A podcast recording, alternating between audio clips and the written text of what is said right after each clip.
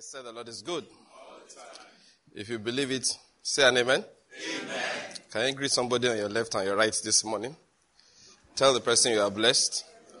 Say, Welcome to another good day. Say, Welcome to another blessed day in the name of Jesus. Amen. Hallelujah. All right, let's quickly commence by um, doing our usual, which is taking the glory of the Lord. Uh, this morning, let's take it from Jeremiah chapter 10. We're reading 11 verses from verse 6 all the way to verse 16, right? Yep. I love this. All right, one, two, let's go. There is none like you, O Lord. You are great, and great is your name in might. We should not fear you, O King of the nations. Indeed, it is your due. For among all the wise men of the nations, and in all their kingdoms, is not like you. But they are altogether stupid and foolish. In their discipline of delusion, their idol is wood. Beaten silver is brought from Tarshish, and gold from Uphaz. The work of a craftsman, and of the hands of a goldsmith. Violet and popular their clothing. They are all the work of skilled men. For the Lord is a true God. He is a living God and the everlasting King. At his wrath the earth quakes, and the nations cannot endure his indignation. Thus you shall say to them, The gods that did not make the heavens and the earth will perish from the earth and from under the heavens. It is he who made the earth by his power, who established the world by his wisdom, and by his understanding he has stretched out the heavens. When he utters his voice, there's a tumult of waters in the heavens and it causes the clouds to ascend from the end of the earth. He makes lightning for the rain and brings out the wind from his storehouses. Every man is stupid, devoid of knowledge. Every goldsmith is put to shame by his idols, for his molten images are deceitful, and there is no breath in them. They are worthless, the work of mockery, and at the time of their punishment they will perish. The portion of Jacob is not like this for the maker of all is he, and Israel is the tribe of his inheritance. The Lord of hosts is his name. Hallelujah. Amen. Don't you feel good just reading that? Huh? Yes. Don't you feel good? I do. Just like to declare the glory of the Lord. One of the things you must learn to do is to lift up the name of the Lord over situations. Sometimes you have prayed and prayed, you don't know what else to pray. you know what to do? Just lift up the name of the Lord over the situation. The Lord, the Lord God, compassionate and gracious, slow to anger, and abounding in loving kindness and truth. The Lord, the Lord God, compassionate and gracious, slow to anger, and abounding in loving kindness and truth. I just lift up the name of God over situations. Amen? Amen. Oh God, we'll continue talking about it today. You must learn. You must fill your head with knowledge. And this is what we'll do with it. Alright? Not to harass people, but to establish the power, the glory of God over everything around us. Hallelujah. Amen. All right, today we have come to learn the word of God today. Is that why you are here? Yes, sir. Okay. so, we receive from him insight. Say amen to that. Amen. Because we have prayed, we prayed uh, a few minutes ago. We believe he heard us. Our hearts are open for understanding. Amen. Our hearts are open to receive his wisdom. In the name of Jesus Christ. Therefore, by faith, we declare as follows has given me the spirit of wisdom and revelation in the knowledge of Him, and I'm being filled with the knowledge of His will, in all spiritual wisdom and understanding. As a result of this, I'm walking in a manner worthy of the Lord. I'm pleasing Him in all respects. I'm bearing fruit in every good work, and I'm increasing in the knowledge of God. Now again I incline my ears to His word. His word is entering my heart. It is giving me light and direction. It's healing me in every area and it's making me more and more like the Lord Jesus. In the name of Jesus Christ. Amen. Amen. All right, the Lord is good. Let's take our seats. All right, once again, good morning, everyone. Welcome to another session of drinking of the Spirit of Christ so that we will become the image of God that He created us to be. That is the aim. Now, we've been looking at um, the faith foundations for the Christian walk for some time. And again, we are not done with it yet. Don't, we are not even close to being finished. Anybody that has the patience to start this from the beginning, especially if you go to the recorded ones and finish at the end, the Lord will bless you, honestly. yeah, you'll be transformed by the entrance of the word. So, um, last time, or for some time now, the last two sessions, I think we have been talking about how to increase our faith. Last time I began to talk about the issue of going for knowledge and for understanding. I remember last time I told us we must take our faith seriously and that many people don't. And many Christian parents, they walked with God for a long time, but they neglect the, the discipline to pass the faith on to their children. They do. It's very common. I see it all the time. I see parents are usually unwilling for their children to make the sacrifices they made. Do you get my point? They feel like, ah, that was a risk. It wasn't a risk, it was faith. And this child must walk inside that faith also. I hope you're getting my point. It's very important. It's an assignment that we often neglect, all right, to do. We don't realize how crucial it is.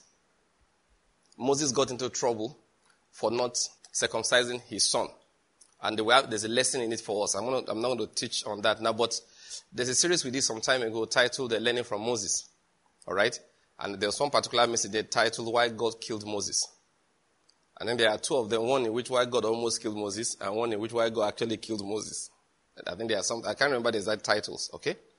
It's, it's very important. It's a very long series also, learning from Moses, very long. In fact, we had to have, we had to have subtitles, you know, like sub, um, what do you call it? No, sub sections, yes. And it's very, very long. I think over, up, up to 30 messages, if I remember well. About two sections. Okay, yes, and I remember now. That section is titled the survival and the death of Moses. Yes. And the number of messages under it. The whole thing is learning from Moses. Alright? We learn from Moses in different groups. But one of them is titled The Survival and Death of Moses. Okay? Yes, I remember. It's quite a long series. So please, I'm recommending for somebody to go and listen to it so that we don't um, neglect to do our duties, especially towards our children. God gave us these children not so that we'll have somebody to carry our names. Is that, that's, that's irrelevant in, under the New Testament. God gave us His children to help, to walk with Him, to train them in righteousness. I hope you're getting my point. Yeah, it's important. It's not everybody God wants to save at the age of 75 and then call to go and start walking around the wilderness. Do you follow my point? There are people that from childhood, He wants them to know the Holy Scriptures. And that's what Paul wrote concerning Timothy. Say, from childhood you've known the Holy Scriptures, which are able to make you wise unto salvation. It was said, I mean, I don't know, we don't have the exact facts, but it is believed that Timothy was still a teenager when he was pastoring. Well, he was the apostle. The real title actually is apostle. He was the apostle in charge of the church in Ephesus. And they said they were, they numbered a few tens of thousands. And that's why Paul had to write to him, don't let anyone despise your youth. He had to tell him how to treat older people, how to treat younger people. He was really very young. But why could he do that? Because from his childhood, he had known the Holy Scriptures. Why? His mother knew the Scriptures. Why? His grandmother knew the Scriptures. Lois and Eunice, the names of his mother and grandmother. All right? So it's important. Let's not, let's make that tradition, that culture, we must revive it. Your primary responsibility is to train your children. That's your primary responsibility. Now, let me just say this. I always drop things here and there. This is not um, a criticism of boarding house. I went to boarding house in secondary school. Okay? I did. I went to a boarding house. I was there for four years. Even in my in the fifth year, uh, half of the time I was in the hostel with my friends. But the reason personally, I didn't send any of my children to boarding house is because I just believe that you can't do a job as good as my wife and I can do. That's my reason. Nothing wrong. So if you think somebody else can do it, fine. But personally, no. I don't believe you can. I believe that I can do a better job. I believe I'm more dedicated because they are my children. That's my reason. I believe that I will pay better attention. Now, Please, I'm not saying boarding houses are bad. I can run a boarding house because there are times I just feel like I will do better than these parents. yeah, it's true. The time you are giving a, a, a smartphone to your child at the age of um, 10, you are, you, are, you are a very bad parent. You can't own a smartphone. You can borrow mine if you have to do something, but I can't give you one. You can't be on WhatsApp chat, be on Facebook. What are you looking for there? There are parents who want to collect their children. I'll give him back to you in five years. True. So I'm not saying it is totally bad. I'm just trying to emphasize the fact that training the children in righteousness is our primary responsibility. God needs it. It's not good we keep saying this, but it's unfortunate that that's the way it is. Do you know, generally speaking, I think God has to, no, before Jesus comes back, we have work to do. You know what I'm saying? So, if you see certain principles of life as a group of people, you know, Muslims do far better than Christians. They are generally less materialistic. Their contentment, you know, threshold is very low.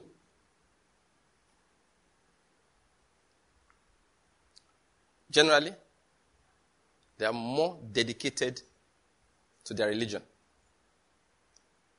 Now, that's not the part I want to talk about. If you see the way they enforce that the children learn, generally, Christians should learn a lesson. It's as if sometimes because you have the real power with you, you are too lazy. I wish you could take that real power and put in the dedication necessary. I wish you could. Once I was in Sokoto, that was when I heard this side. They said that when a, a Muslim child is born, the first thing he hears, usually the grandmother is waiting outside. As not to say the child is born, collects the child and screams into both ears. Tells him who's the greatest. The first thing he hears when he comes to the world.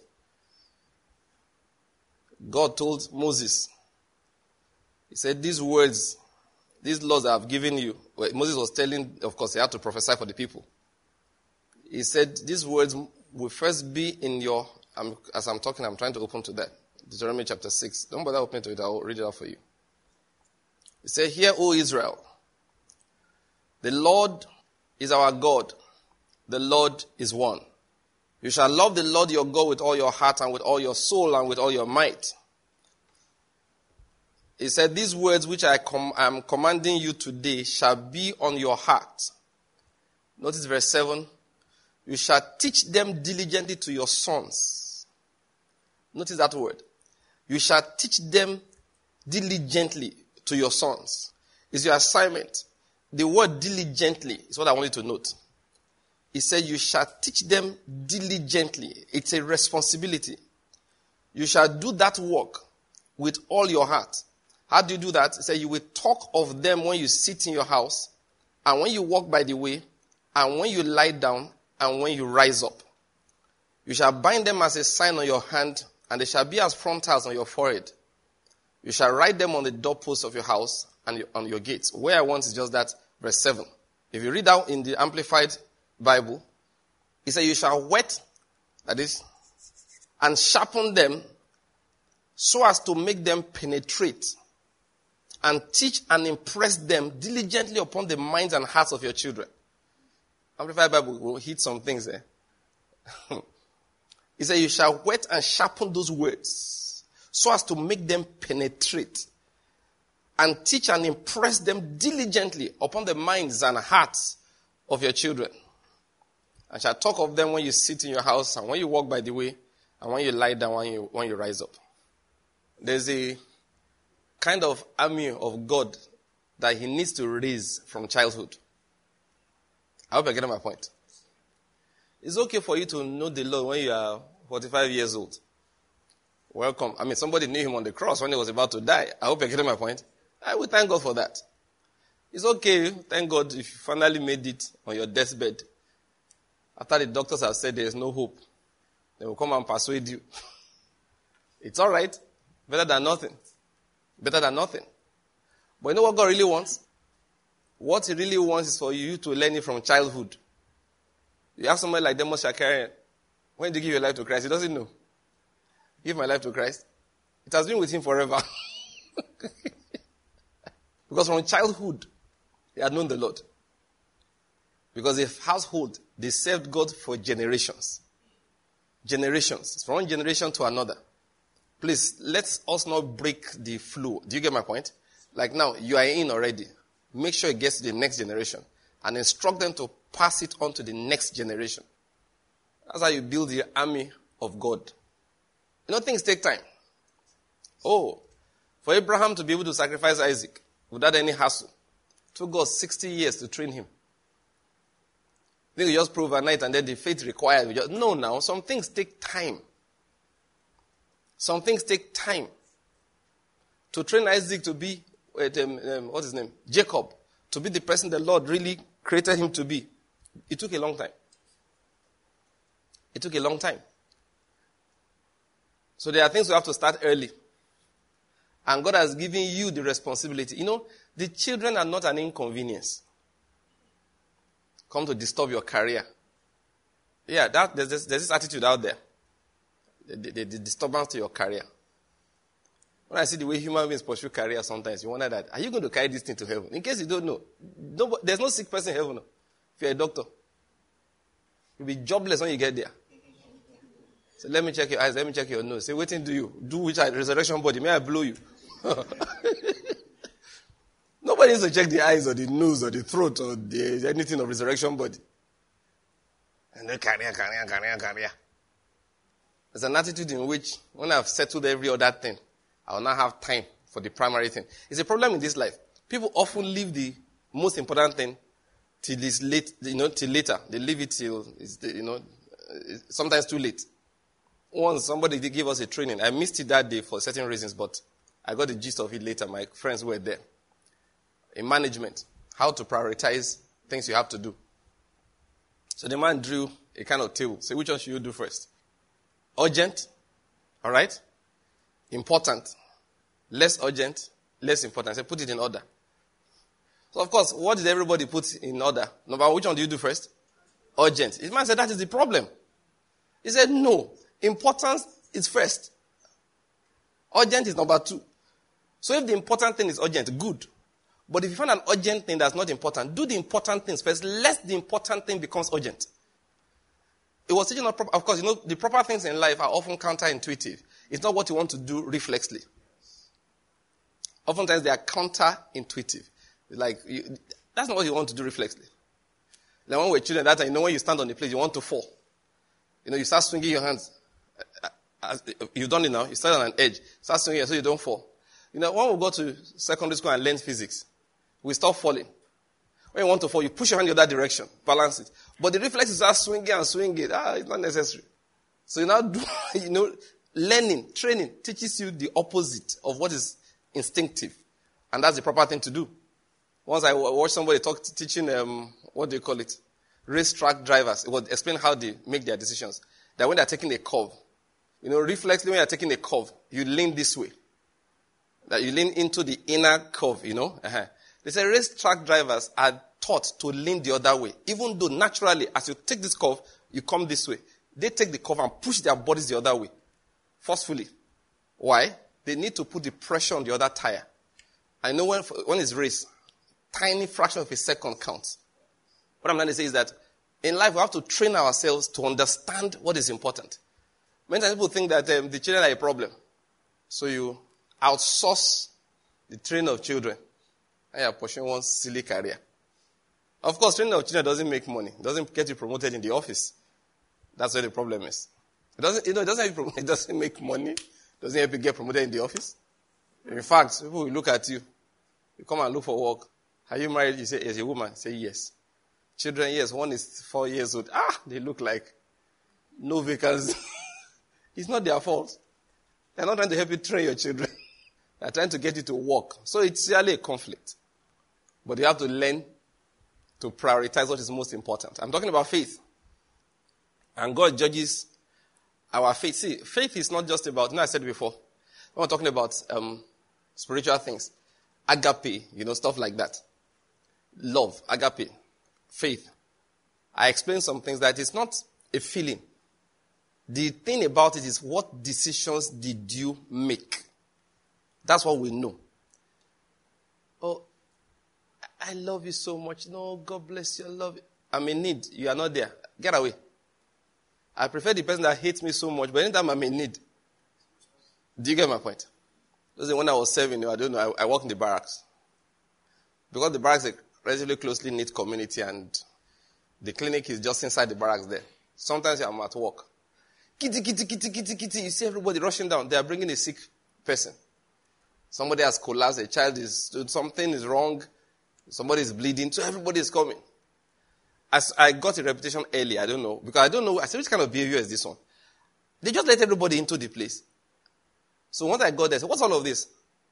I said, that black doctor is around. You know that kind of thing. They know they, they don't cross my door. Come, everybody stay outside. We need somebody to donate blood. Everybody will disappear. That's where I'm going. No? They will follow from the um, the quarters. Eh, you will see a whole crowd. Donate blood now. Actually, I'm pregnant. Actually, I'm anemic. I donated blood last week. You, see, they will come a whole battalion. You cannot get two blood donors from all of them. But they can say, Pele, they come to come and say, what's really happening? What is wrong with him? Mm-hmm. Have found him out. That's what they came to check. Not, they, they, no love. That's what I'm making. So faith is like that. It's not what you, it's not how you feel. I just feel confident. Mm-mm. A lot of fools are very confident. In fact, I saw some um, articles, you know, some written by psychologists, and they found that the more ignorant you are, the more confident you are. Yes. The most confident people are the ones that know nothing. Somebody is learning to drive. Initially, he's feeling, I can't drive. Just after a while, feels okay. He wants to start doing 180 kilometers an hour between here. You know, but when you have driven for some time, you know, you will calm down. You will calm down. Say, slow down there, slow down there. But there's nothing then I slow down. Something may show up. Suddenly, whoop, somebody will jump up from inside the bush. I told you. It's experience. But the ones that don't know, So feeling confident is not what faith is. That's what I'm making. You want to know whether you have faith or you don't, check the decisions you are making. Reflexly. How do you decide things? Like I said other day, you have to learn how to read signs in your life. It's not how confident you feel. You want to do something, do you take time out to pray? Reflexly. If you do, then you are trusting in God. But if you rush and say, um, don't worry, we'll pray later, then you are not trusting in God. Because if you were trusting in Him, He'll be the first person you want to engage. Do you really have faith? Faith makes demands. We'll, we'll, we'll talk about it again today. Faith will make a demand on your time, on your plans. My wife said something the other day, you know, she needed something. And we know somebody there, all right? She said, I've prayed about it. I said, Did you call this person? She said, No. I said, Why not? She said, Let me just trust God to do this. I mean, must I know somebody? Of course, my, this is somebody I know very well. If I call, he will leave whatever he's doing to go and pursue it. He didn't call him. She said no. You know, when you're a man of God, you cannot be seen to be opposing acts of faith. Even though your mind, you're only like, okay. I've, I've learned to respect people's uh, rhema dealings. Whatever God is, I mean, don't oppose it. And of course, was it up to a week after we had that talk? Less than two weeks after, a week, just got a call. Your stuff is ready. Approval granted. We can come and pick it up. In my mind, well, thank God I did not oppose faith when faith was taking actions. I hope you're getting my point. She just, she just said, no, I've prayed about it. I beg, let me let God do this one for me. So I said, okay, fine. Faith makes demands. That's the truth. There will be actions you are taking which will cost you. You know, in economics, they talk about opportunity cost. Is that thing should be taught alongside faith. If your faith is never costing you money, it's never costing you opportunities, I doubt whether you really have faith. Yes. Faith will look at, see, you're a young woman, fine woman, good Christian girl. See, this man is rich, this one is not. And two of them are on your case. They, they look, they have fought Agbero for your case. They have jumped river. They have even talked to MC Oluomo for your case.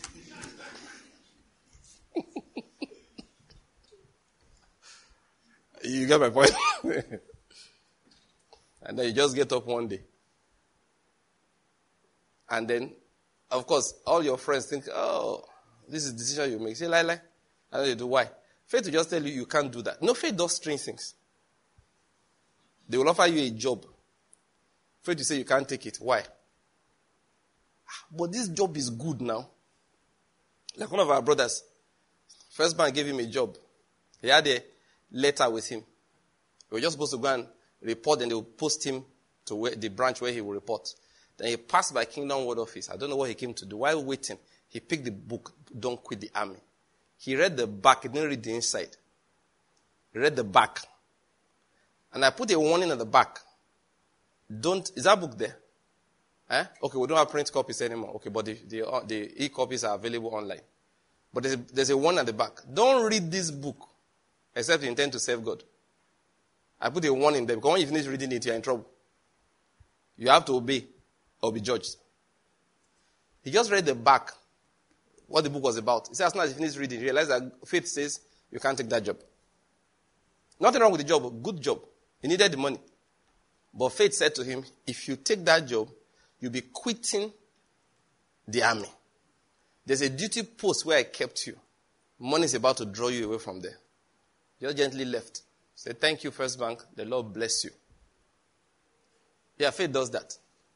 Do you really have faith? It's decisions you are making because of the word of God that will let you know. It's not, I just, I, I, feel, I just know. I just, I knew that I knew, I know it. I just know. Foolish people also know. But is there faith? Actions. I went into that talking about children again. Just, I'm just trying to review what we said last week. I'm, I'm now stuck there. There are times you just look and say, see. And that's why, listen, you know, I've been saying this again and again. Don't let me get angry on behalf of the Lord with you. When you be telling me stupid things like, because ASUU may go on strike. So, that is, you know, people, that's how you know. You value natural education more than spiritual education. There's nothing wrong with your child finishing secondary school. So you're not going to university yet. What are you doing? You're taking a year to go and learn the Bible. There's nothing wrong with it. You know, we read books sometimes. You hear very common with um, people in the Western world, Americans especially. Somebody finishes university, there's a job waiting. He says no. He wants to go to Asia first. He wants to go and see the world. Some of them will just carry one or two books, drive their car around the United States, sleeping in strange places. They have a tent. What are they doing? They are trying to discover themselves at night under the when the maybe the moon is out, he sits at the back of his truck and is reading a book. And he do that for a whole year. Then finally come and settle down to start working. What am I trying to say? See, spiritual education is important. Let's give it time also. All right? I'm talking about with the children. It will cost you, it will cost you energy. It will cost you I was talking about opportunity cost. You know, some people want to change jobs or change geographical location. And you ask them, what about the children? And they're like, what did you say? I said, the children, uncle. Um, um, they didn't have any plans. What is the plan for? The, I'm not saying what you are doing is wrong, but didn't you? You have three children, and so what about them? Or you think that all there is to eat is money? I think I read this, this one was about two weeks ago. One young man, you know, family friend. I said, it's, it's going abroad. I said, oh, that's nice. I said, wait, oh. You're going abroad? Yeah. He said, I said, but your father is a, your father owns a private hospital. He said, yes. I said, so when you're gone, who's going to run it? Now, I, I wasn't, I, I, was just, you see, let me just say something about life here. One of the ways you make decisions well is to ask questions. Ask yourself. Just be asking questions. If, read the, um, the Ben Carson's book. Take that risk. Beautiful decision making, you know, algorithm he put inside there. How to go from one point to another to another. And really, if you do that with an enlightened heart, you'll be surprised how you discover the will of God at least seven times out of ten without too much hassle. And what I'm advising Christians is that just ask a lot of questions. As we're asking questions, you know, as you're asking those questions, insight will come you will know what is right, what is wrong. Most times, what we call the will of God is nothing more than what is right and what is wrong. And that's why the Bible says that strong meat belongs to those who by reason of use have exercised their senses enough to be able to discern between that which is good and evil. A lot of Christians just want to, they want to make a decision. Ishkaba, ishkaba, ishkaba, ishkaba. Say, pray unto your spirit. Leave that thing. When you want to make a decision as a child of God, nine times out of ten, I have found out. Nine times out of ten, just think. And come to a conclusion concerning right and wrong. Sometimes say, I want it, I got this offer of a job. Oh. I'm supposed to move from the live where I'm going. They say, oh, that's nice. Oh. ah, wow, your pay is going up almost twice. Wow, that's great, that's great. so I'm supposed to take it. I said, Pastor, what do you think? I said, ah, what do you mean, what do I think? It's good now. Abba. You know that kind of thing. I said, so have you resigned from your office? You know, that simple question, like, when are you planning to resign? There's something there's a pause. Uh, this will say I have to resume in a week. I said, but where you are working, have you given them any notice? No, sir. This opportunity is open for only one week. If you don't take it within this week, they take somebody else. But where you have been working for the last five, six years, you're just going to go to work and tell them you are going? Sure, you know your head is not correct. I don't care the opportunity. No. Tell the people, ah, please, oh, I love this your job. Oh.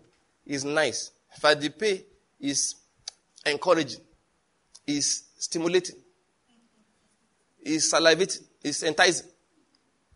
But I cannot live where I'm working now. I know the kind of work I do. Minimum, I need to give them two months' notice. I'll spend at least the next six weeks training the. I know the guy who's who can take do my job, but it needs six weeks of my time for him to be able to fit in properly. And if you're not going to wait, I know the will of God already. I can't take your job. Do you know this generation? Most people just say no. Opportunity. And you look at it. Oh, you call it an opportunity? Opportunity to be destroyed also comes now. What is wrong with you? Opportunity to end your destiny comes every day. And always looks nice. As God really said, it's always like that.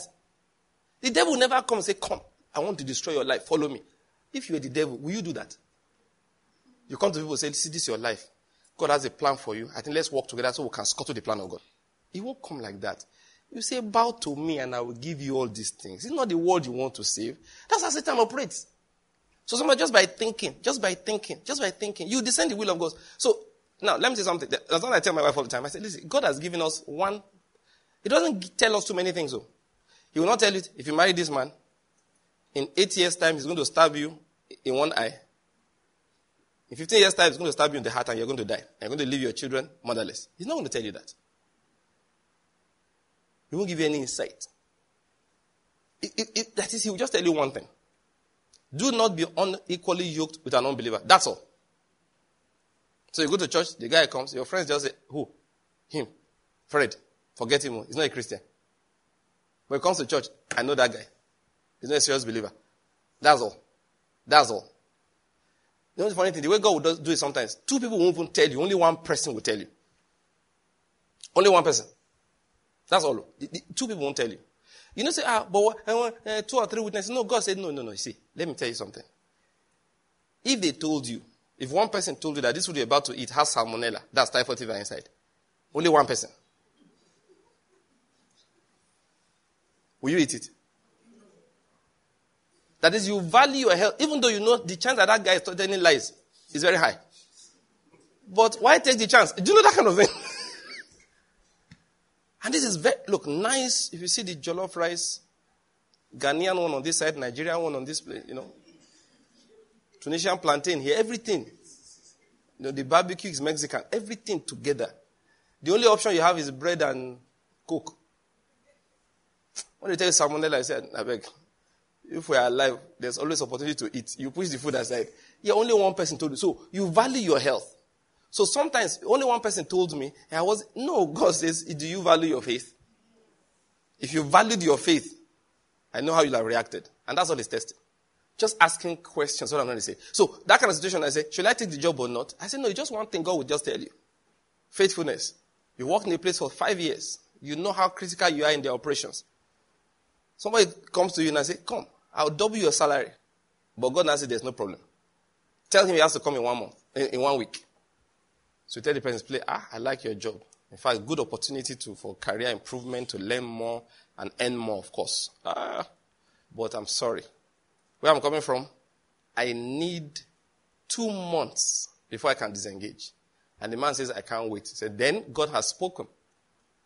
Let me tell you another thing. If you go home to go and pray, you have sinned. What do I mean by you have sinned? Let me go and ask you whether God says I should go. That is a sin. He said, Thank you, Balaam. Balaam has possessed your soul. I'm just giving you an idea on how discover the will of God just by thinking. Now, you know, it's the children matter I was talking about. Some people make decisions. I say, okay, what about the children? What? I'm not saying you are right or wrong, but did you consider them? Because where you are going, sometimes you look at it between your wife and you right now. This is what God is giving you guys, and you have enough time for this and that. God said, listen, where you are going, I'll need your wife to work on these three, four kids full time. That's the only condition. She gets there, she can't work. Then when you now add it, say, hey, it's really an improvement.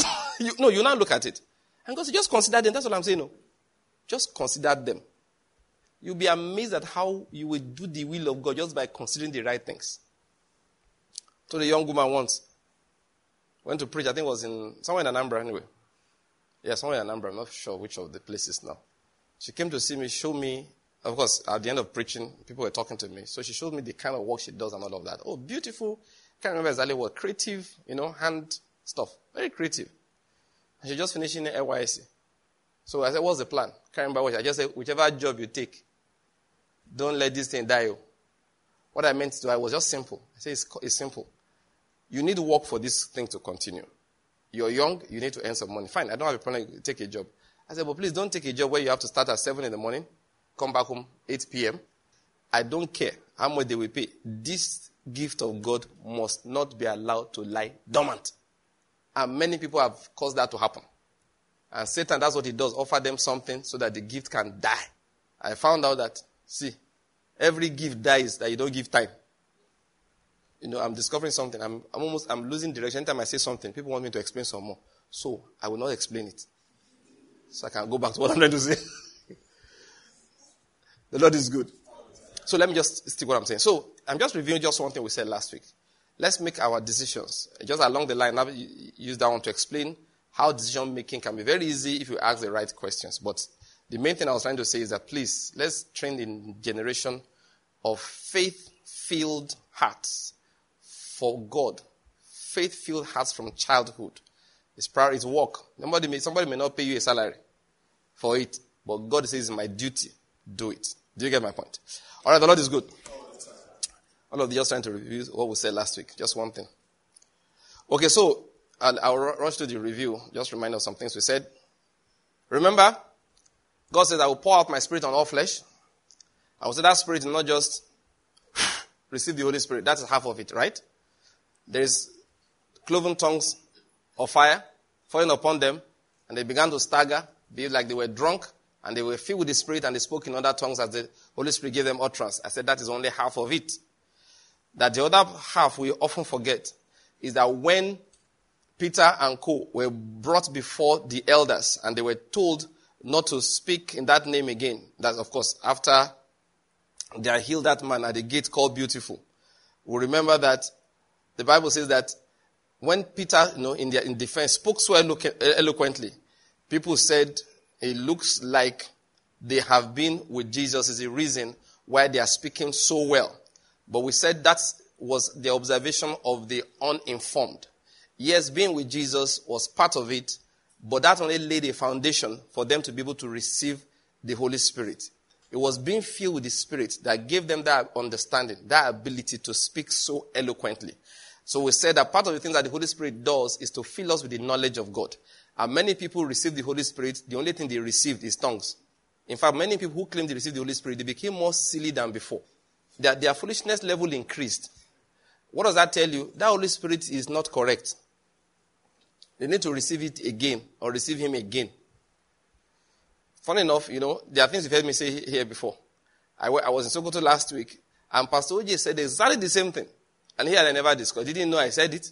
I did not know. He said, this something he's been trying to correct. That when you tell Christians, pray for this person, they just say, ah. He said, what did they start to do? Everybody understood. They start speaking in tongues. They said, what kind? He said, what's the first thing you should have done? Should have said, about what?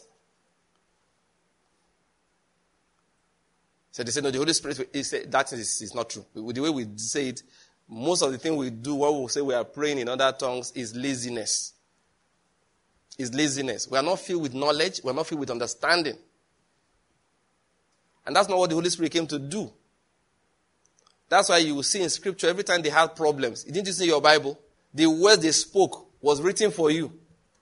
They never told that, and when they began to pray, all of them began to speak in tongues. Never. You won't see that once in your scriptures. Did you see that? They lifted up their voice in one accord and they said, they will tell you what they said. Every time you hear that they, you know, they were speaking in tongues, Holy Spirit came upon them, something happened beforehand. And the overflow of that. And indeed, please read my book, Be Filled with the Spirit. That book, I try to explain. Let's collect the Holy Spirit completely. Let's not take the lazy half of it. I hope you're getting my point. When the Holy Spirit fills people, look, when they filled Jesus Christ, drove into the wilderness. You see signs just beyond. You know, the problem I have is that a major part of the outpouring of the Spirit is filling us with knowledge and understanding. The spirit of insight, the spirit of knowledge, the spirit of understanding, the spirit of the fear of God. The only thing we seem to hear, get is what? The spirit of tongues.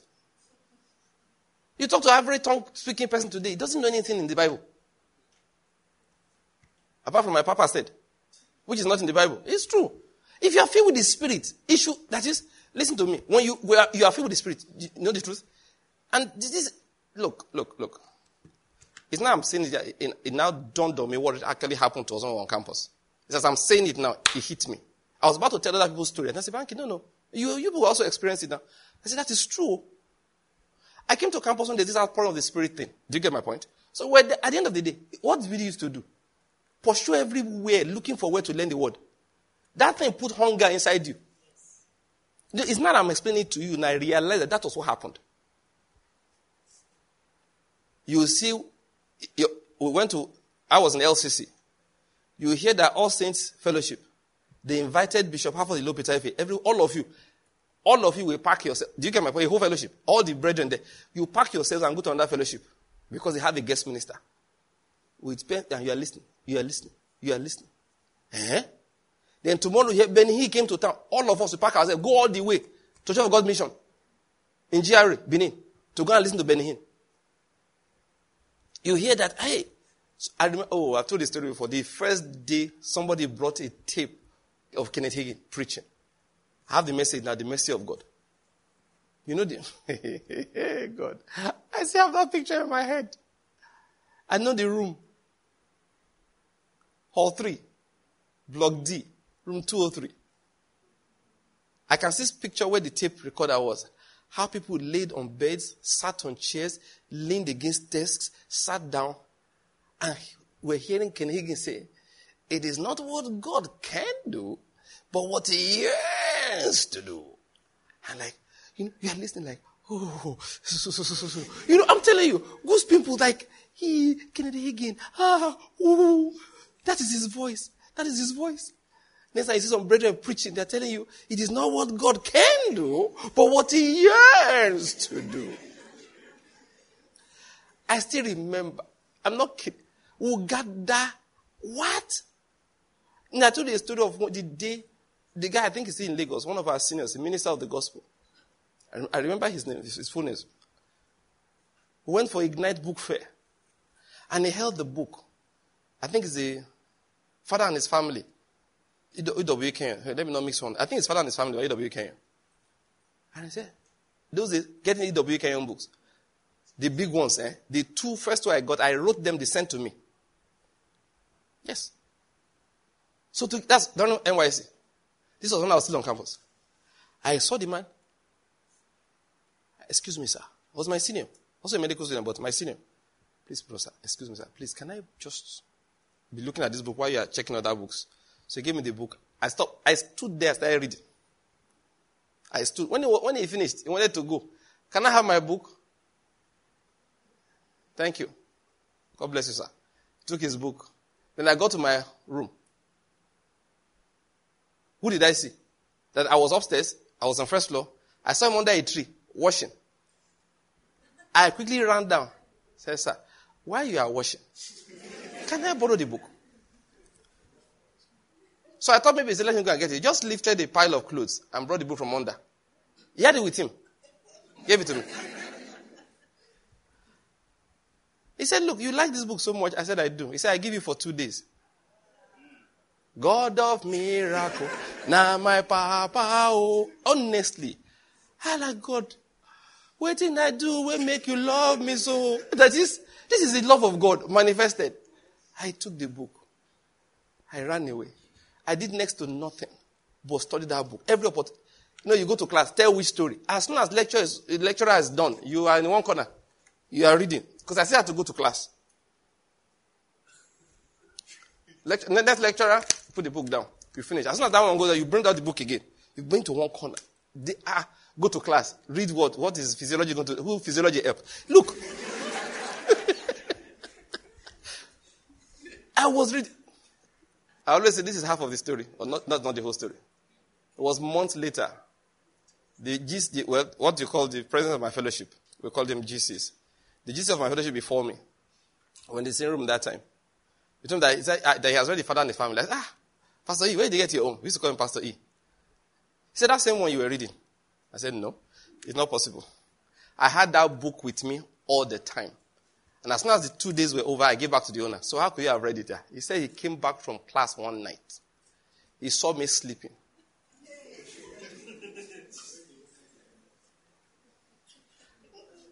He didn't know I had the book. He just saw me sleeping and he saw the book on the, on the table right beside the bed. I, I can see picture that bed and how the table was arranged.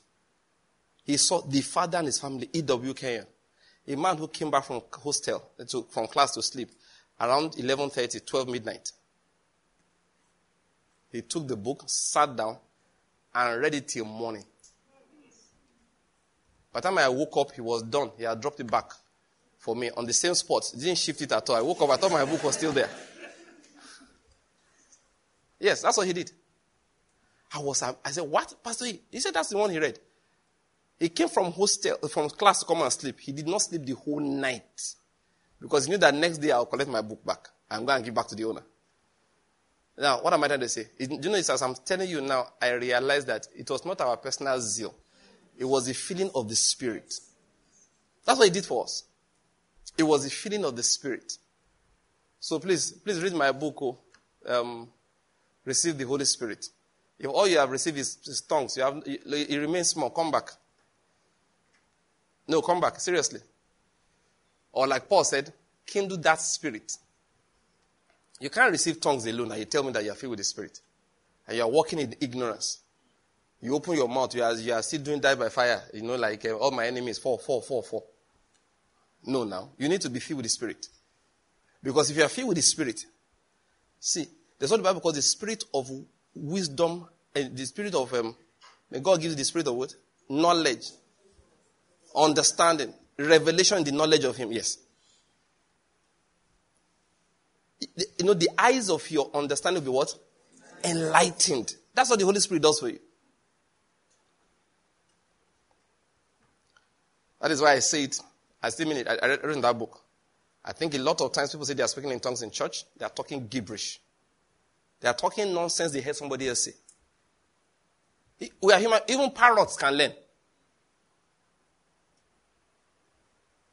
So human beings do that. And our same brethren do it too. If you need to Hagin, you go to Bible study tomorrow. You church, uh, fellowship tomorrow. The person beside you, ah, oh, he was, you listen to that tape too. He's talking tongues of Hagin. I saw it happen. I hope you're getting my point. Please, get me right. I am saying that when the Holy Spirit comes, one major thing it does for you, you know, I said, learn to read signs. One major thing it does for you, it gives you insight. It gives you understanding. It gives you, at least that's from our experience I was telling you. There's this thirst to know the will of God, to know the word of God that comes upon you. You'll be pursuing it like this. No, knowledge, like the Bible says, will be, will be sweet to your soul. It will be sweet to your soul. You just get pleasure from, ah, did you get what Paul said here? Paul said that when we see him, we shall be like him. Oh, John said, Whoa, wow. You start harassing everybody. They're like, what is wrong with this guy? You know the truth? You are filled with the Spirit. There's a book I read once, E.W. Kenyon. Two kinds of faith. I was in our pharmacy block. We used to share some um, classrooms. LT4. I don't know whether I was in LT3 or LT4 that day reading, but I think it was LT4. So I came to class with the book. Slim, one of the smaller Kenyons. Those are the easier ones for us to get.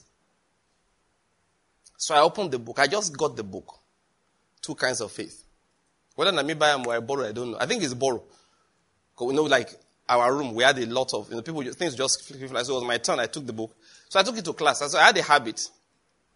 If I come to class to study, I usually spend the first 30, 45 minutes studying my scriptures. It was just a habit I had in school. So if I'm reading a Kenneth Hagin book, uh, maybe like uh, two kinds of um, uh, Love, the Way of Victory, when I get to class, I'll do like two chapters of Kenneth Hagin first, with all the necessary uh, um, um, references. Then when I'm done, maybe after 30 minutes, an hour, I drop that and I bring my pathology textbook and I start reading. That's how I used to read when I was a medical student.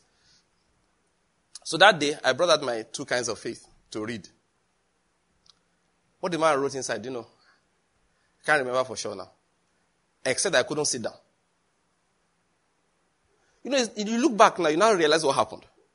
Literally, the spirit came out of the book and entered me and literally set me on my feet. I couldn't sit down. So I'll read something like this. My body will start shaking. So, far, so I realized I was disturbing people. Do you get my point? You're in class now. You're like, ah, the whole, ah, you know, you are, you are, ooh. So I quickly closed the book. I went.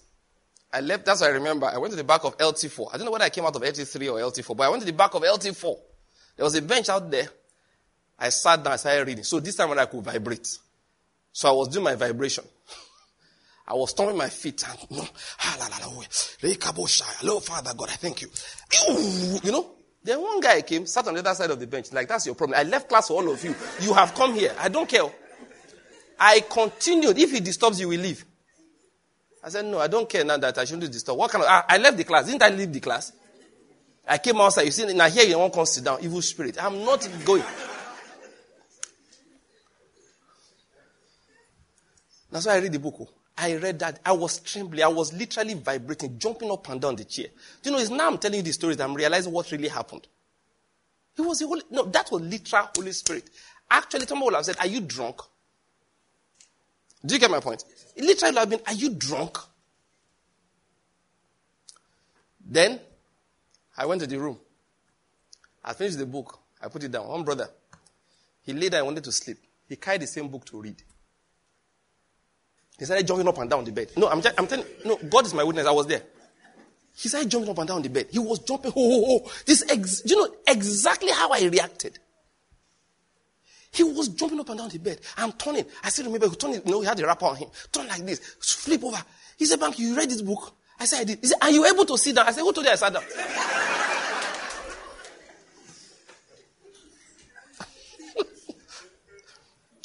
I said, Who told you I sat down? You know, you know the funny part? We didn't think, oh, good. Then, if you lay hands somebody fell down, we said that was Holy Spirit. Do you know this one I'm telling you that we didn't think it was Holy Spirit. We thought the knowledge inside was so exciting. No, it wasn't. That time, it literally breathed the Holy Spirit out. That was what was going on. Literally. Because he, he wasn't there when I had my experience. He didn't know. That's why he was querying me. He said, Banky, how did you manage to sit while you read this book? That's why I asked him, Who told you I was able to sit? I couldn't sit. He couldn't lie down. He was hopping up and down, jumping into the air, falling back onto the bed, tossing up and down because he had a white book in his hands. Two kinds of faith by W.K. What the Holy Spirit do for that time? I'm telling you. First day we held Benny. If you see the way we gathered like we are going to see God, We had a prayer meeting, so we were now told that Benny is coming. Now, we didn't know who Benny was actually. So, brethren went to town. Ah, God. Blesses our brethren. Anyone that's backsliding for whatever reason, Lord, restore them for old time's sake. You know, brethren went to town to look for television and a video cassette player. Brought it to campus. 218 LT. That right wing, I remember. After we finished praying, they now put it down. And we now sat down and watched Benny Hinn minister at um, Rhema College Church in South Africa. We had never seen anything like that. Oh, we had never. It, it, it, was the reverence with which we sat and we were watching like the same Holy Spirit. When the man, there's some things that when he taught were like, wow. Then he began to minister by prophetic words, by laying on of hands. And we're looking at him like, what is going on here? After that, when we finished the record, people began to prophesy. Right inside the hall. People began to prophesy. Literally, the anointing filled the place.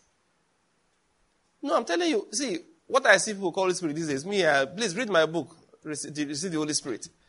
If not the Holy Spirit, we didn't collect, once you wanted to feel or say, no, this one we don't do. Don't do.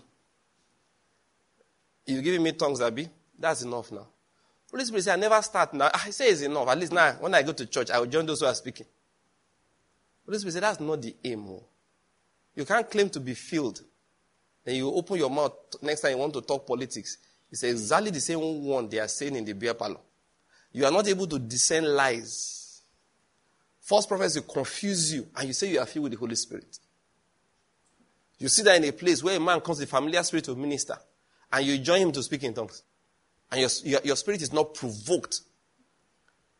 There's a way your spirit will be provoked, the guy can't minister. Two men went to a church one day, and one man was there ministering. They were doing, calling phone number, doing all those kind of things. They looked at each other. They joined their hands on their seat. In the name of Jesus, shut up. That man suddenly stopped, looked in their direction, and told the pastor, except those two men leave, I can't continue. So the ushers came and said, please, can you step outside? So they stepped outside and the evil spirit continued manifesting in their church. Listen to me. So, those of you, look, listen, in case you, you ever get to hear this. Those of you go around lying to raise money. One day, Peter and Paul will be in the congregation you will not know. Peter will Ananias you, and he won't talk to you. Just say that you are talking like that. Just cut eye for you. You don't die with that. Yeah, I'm, yeah, I'm telling. See, I'm saying it may sound like a joke, but it's a prophetic word. It's a warning. You go to some congregations, you won't know who's sitting down there. You come with your evil spirit. Peter will kill you there. You'll say you have a heart attack. When you die, we must have a reason. That's our job. We will find a reason to explain your death. What you will never find is that Peter sat at the back, and the spirit of Ananias was upon him. That is, the judgment of Ananias was upon him that day. Your cut eye for you like this. All your familiar spirits will leave you. You not die all by yourself. Those spirits very wicked. They go and look for somebody else to possess. Don't let evil spirits use you. They will dispose of you. Then look for somebody else to go and possess. Keep them suffering. You know how to, make, to torture demons.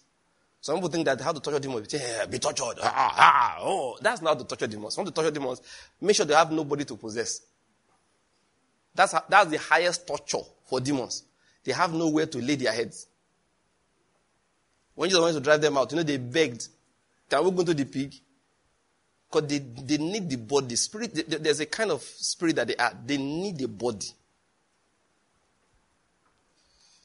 The Lord is good. But what are we talking about? The issue of what? Knowledge. Being filled with the Spirit. So I will try to emphasize, remind us what I said last time. That when he said, I will pour my Spirit upon all flesh, let's not think it's just these dramatic manifestations alone. The most important thing I think the Holy Spirit does for us is gentle, it's inside our hearts. You can fall under the power 10 times, doesn't mean anything. Sometimes, I say sometimes, sometimes those who fall under the power know their problem. The Spirit can't enter. So it's jamming them. I didn't say all the time, so don't go and meet somebody and say, but only you fall down 10 times. Come on, you self check up. The Spirit is not entering you, it's jamming you. If the Spirit enter you, you will drop once. They will soak inside you well, well. Some people, why the spirit make them come, go down is that if he doesn't let them, they'll be running around. The spirit will pursue them. The spirit could knock them down. Let me enter. Mm, what's your problem? Only you. Listen, if you are falling down every, every service, you have a problem. Did you hear what I said? Yes, I know it's not popular talk. See, first service you fell down. Okay? Fine. The same means I came next day, you are still falling down. Faller, thank you. next day I still falling down. Just ask yourself, what is wrong? It's not the anointing. Something is wrong with you. Why? Because the anointing is not trying to make a show. When it has entered you after something, you should be accustomed to it. I told you, when the Holy Spirit came on Jesus, what made it most dramatic, all right, was that unlike everybody else before him, there was no drama around him. So the Bible says it fell on him like a dove, very gentle. That power was intense. You know, you know Superman. Did you ever watch Superman? When I was young, there was one Superman episode. They planted a bomb like a grain about to go off. So Superman went there, collected it and swallowed it. So the thing detonated inside Superman's stomach. Boom! And he belched. Do you get my point?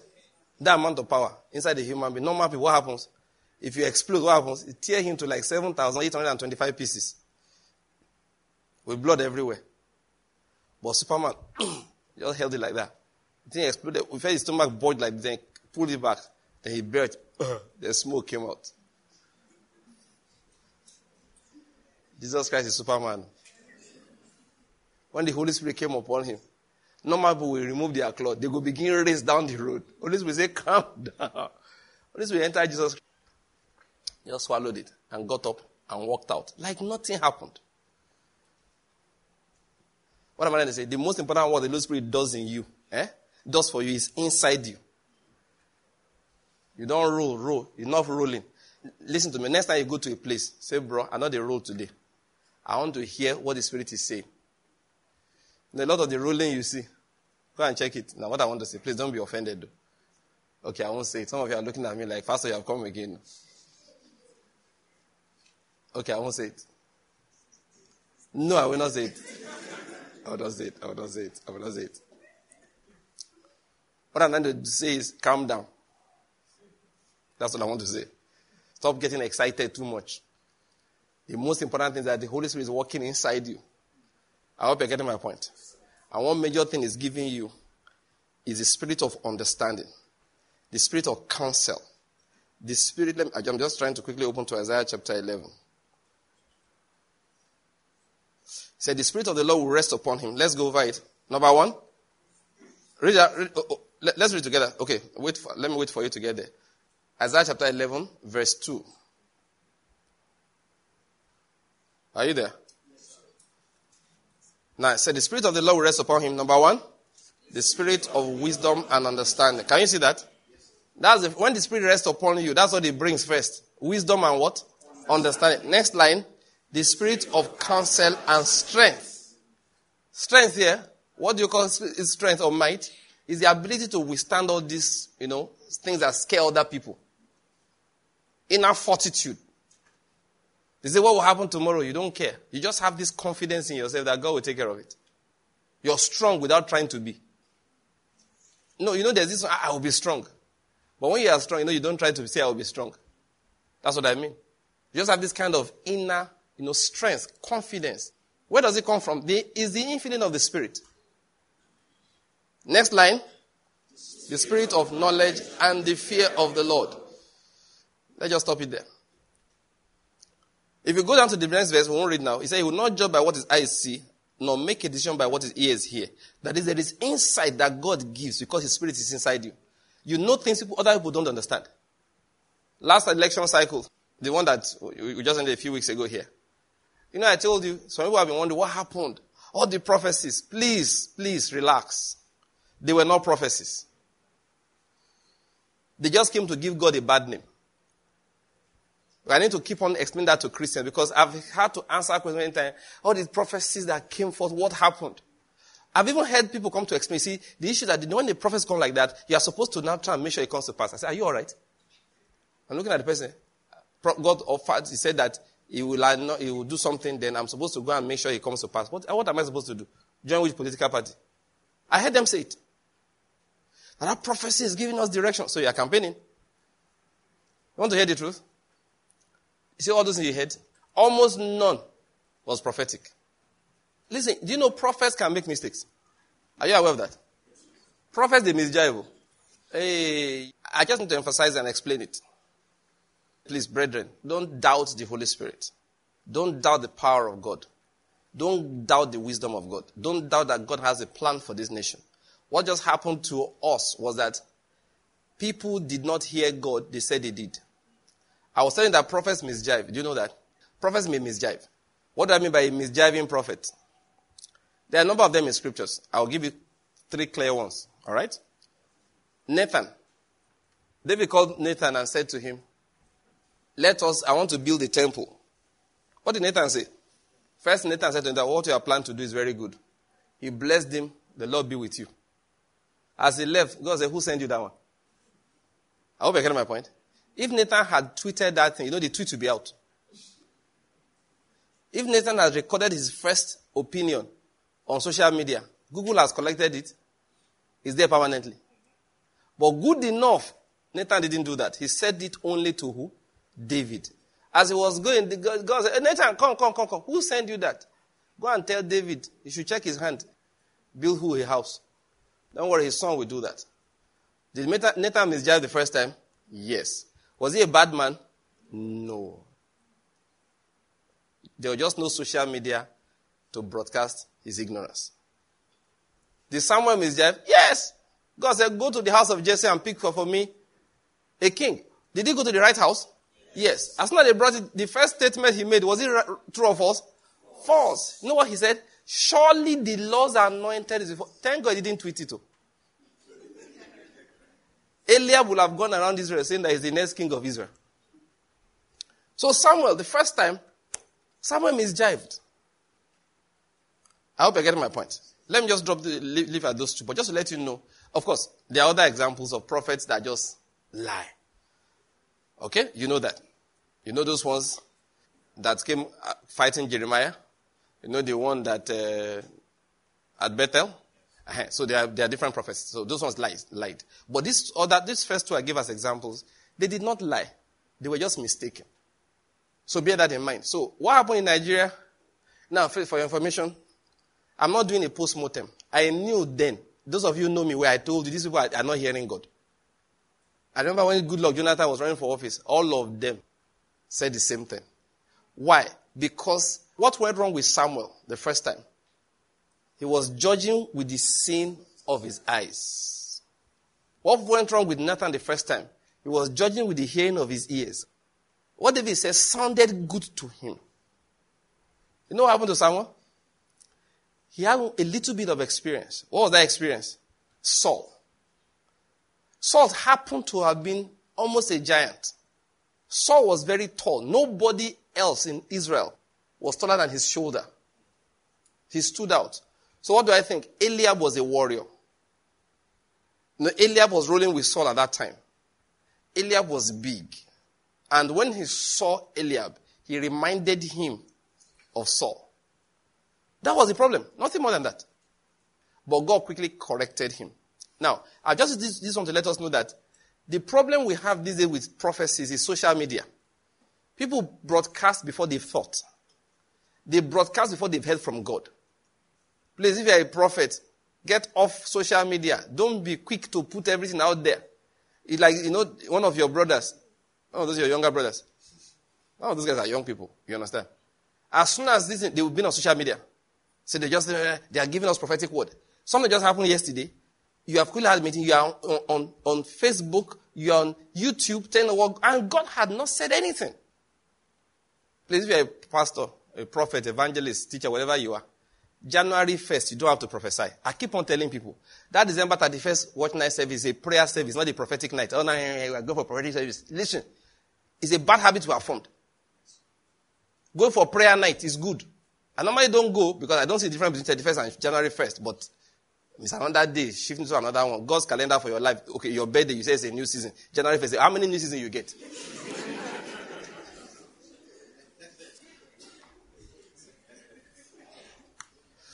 so uh, uh, for me, but men ought always to do what? Pray. In season and out of season. That opportunity to pray, me, I, I, I agree with it. Any reason to gather the church to pray is good. Let's just pray. You don't have to prophesy. What are you seeing for the new year? Just God doesn't talk by force. So. And that's the problem with a lot of people. He's not saying anything, they are saying something. Just go there, bless people. If that's what you call prophetic, fine.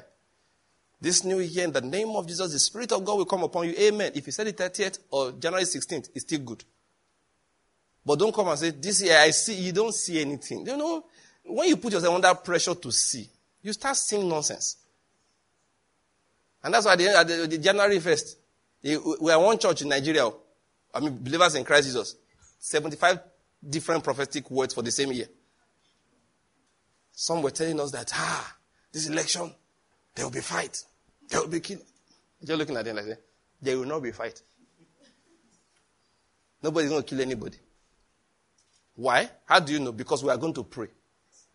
And we are going to beg God. And we are going to implore Him for His mercy. That's why I'm saying what I'm saying. I'm trying to scare me. The truth is that all those you will be fight is what everybody is in the every beer parlor. If you don't believe me, just sneak to the front of a beer parlor the night before every election. Go and see what they are saying. Because when you are using two, two bottles, your spirit is alive. You know what I mean by spirit? You know that thing inside the bottle is also called spirit. Inspiration must come one way or the other. Start you know, talking nonsense. The Lord is good. What I'm going to tell you, people of God, don't lose faith in prophetic things. Don't lose faith in spiritual manifestations just because a lot of people who were not prophets Okay, which is the other part I forgot to mention. Most of the, here I talked about Nathan, who spoke before the Lord spoke.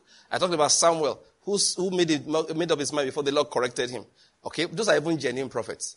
But most of, those ones you heard last time were not even prophets at all. They were just people that have a selfie camera. You know what I'm just say, Thus says the Lord, and they put it on YouTube. Don't be moved by them. People forwarding up and down. Some of them forward them out of fear. Some forward them out of yes, it confirms what I like. Yeah. What I said to Christians that time, I said, just go and vote according to your conscience and watch out for who will win. At the end of the day, watch out for who they will swear in. Then make up your mind after that. Don't let any prophet, prophets are not supposed to be politicians. I've been talking my own, no. Mm. Anyway, in summary, most were judging after the sin of their eyes and the hearing of their ears. They were not judging with righteous judgment. When the Spirit of God comes upon you, that's the point I'm make, I was making. The first thing it does for you is to put inside you the spirit of wisdom and understanding. It gives the spirit of counsel and might. It gives you the spirit of knowledge and the fear of the Lord. And one thing you see, you will no longer judge with what your eyes see and make a decision by what your ears hear.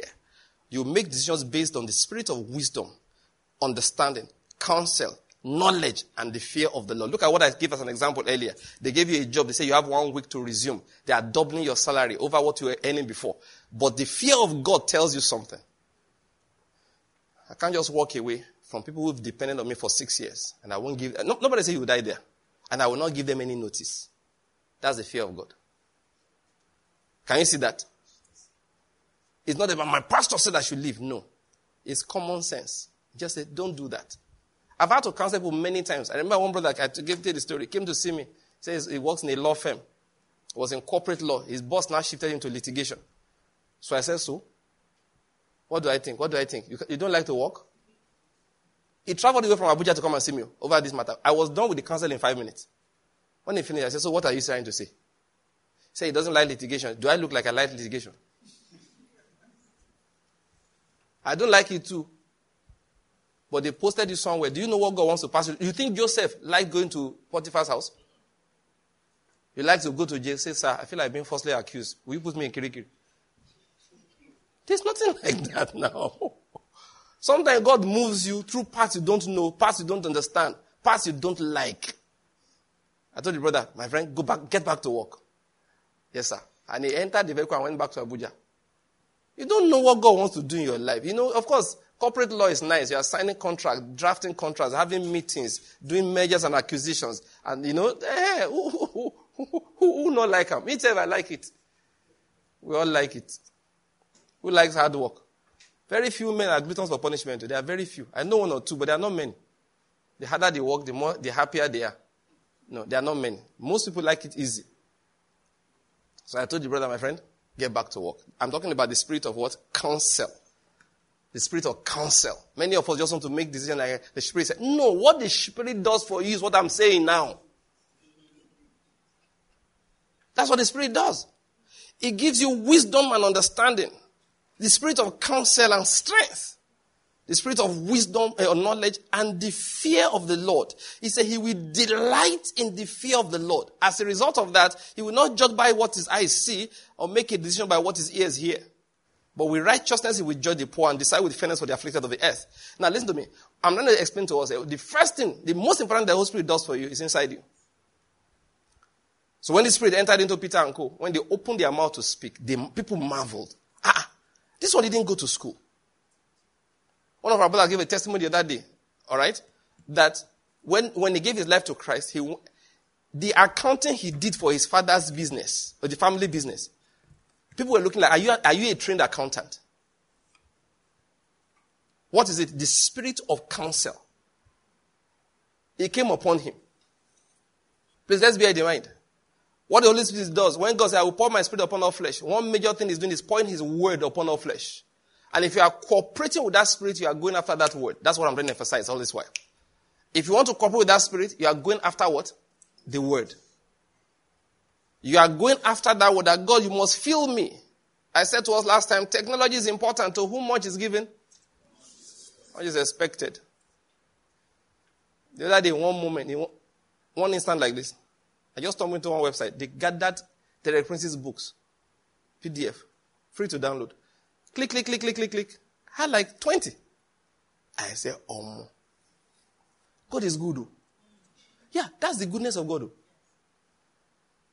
That is God's goodness. I think it was that period I now heard him say something, how to, you know, protect yourself against um Felix, I gave you those that, that pack I gave you, it's all inside there. You are shaking your head. You have not opened it. He hasn't opened it. Just remind me. If it's not there, it's in my computer. I mean, freely you have received, freely give. Then I heard the man teach on protection against deception. Wow. Wow. Wow. I've been playing that thing again and again. Just, I've got, you know, the thing just running around my head. Insight I never had. And he preached that message as a very old man. It was one of the last messages he preached. I was just talking. I never heard him talk that solemnly. I've listened to him. I don't think I've listened to anything less than 300 of his messages. Can't be less than that. Okay, let me not go and mistakenly say something that's not true. I don't think I've listened to anything more than less than 250. Yet these three, whoa, solemn, pushing truth, pushing it in. I'm talking about the power of technology. So when God said, I will pour my spirit upon all flesh, it means I will give all of them smartphones. I'll give them access to computers, to the internet. They'll find, I mean, I told you to read two um, um, um, E.W. Kenyon's books. I wrote them by regular mail, you know, with leaking stamp. You know, stamp you will leak. Oh, some, some I don't think Victor, have you ever seen stamp, stamp they leak? They put sugar in that thing so that you, be, you will leak it. Because if they don't put sugar, they know you won't leak it. You lick the stamp, put it like that, and then literally post it. You know what it means? They first carry it from that post office to Lagos or wherever it is. Then from there, they will sort, sort, sort, sort, sort, sort. Then put it under eh, on ships or air, airplanes. And then will sort, sort, make it long story short. It takes a few weeks to get to where they are going. A few weeks to, for them to now return it to you. As I got one book. Now, if I like a book, I've been reading it, share. You know, you click that share button. Say, how do you want to share it? Bluetooth, email, WhatsApp, um, um, uh, Wi-Fi direct. They have a long list. And then sometimes I even do my own. I even share it on my WhatsApp status. So if you know me, click there. And it drop in your bah, bah, ah, ah. Do you know, like Bishop Oyedepo said, if you are still ignorant, God has to punish you. No, Bishop Oyedepo said, no, Abba. What else do you want now? He was talking in another context, though, but I understand what he was saying. That with all of this, God said, I, I, I, tried. No, no, I, I tried for their generation. If witches are still keeping you awake, you know what? God will not drive them away. Say, keep him awake. Oh. Peradventure, he will read. Some witches are working for God now. How? Keeping his children awake. He said they gave him five books last week. Sometimes you know some people they say, ah, I listen to you a lot. Ah, okay. I've read this book. You know why they listen to me a lot? They like the sound of my voice. So when he's talking, ah, there's this calmness I just feel. What did I say? They don't know. Ezekiel, Ezekiel church members. The Lord is good. when he said, I will pour my spirit upon all flesh, what was he saying? I will make these things incredibly available to all of you. So the responsibility we have, therefore, people of God, is to pursue knowledge. What did I say? What did I say? Yes, that's what the Holy Spirit is igniting in you. As you are listening to me this morning, that Spirit is filling you again. That spirit, honestly, the Spirit will make it difficult for you to sit down after now. You will be going after knowledge, after understanding, after insight. And the Lord will open your eyes. You will have the spirit of wisdom and revelation in the knowledge of Him. The eyes of your understanding will be enlightened. And that's one first thing you must do as you grow for knowledge. You pray that prayer for yourself. Those days when Canadian used to teach us, we used to listen to him a lot. We still do. We still listen to his messages. But he popularized for us Ephesians chapter 1 from verse 17. From verse 15, it says, For this reason I also, having heard, Paul was writing to the Ephesians, having heard of the faith in the Lord which exists amongst you, and your love for all the saints, I do not cease giving thanks for you, while making mention of you in my prayers. What is a prayer?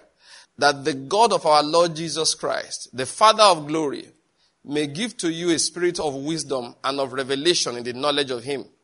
I pray that the eyes of your heart or the eyes of your understanding may be enlightened so that you will know what is the hope of His calling.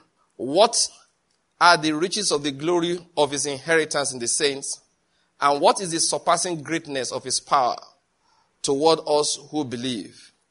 He said, These are in accordance with the working of the strength of his might, which he brought about in Christ when he raised him up from the dead and seated him at his right hand in the heavenly places. Let me stop reading in verse 20. That is, Paul said, This is what I do once I find Christians who are committed to the Lord. The next thing I do for them is to pray for them that God will open the eyes of their understanding so that their eyes may be enlightened, that they will begin to know things. Because if they don't know things, they will continually walk in ignorance. And if they don't, if they walk in ignorance, listen, knowledge, ignorance is, is, um, let me just quickly go through that.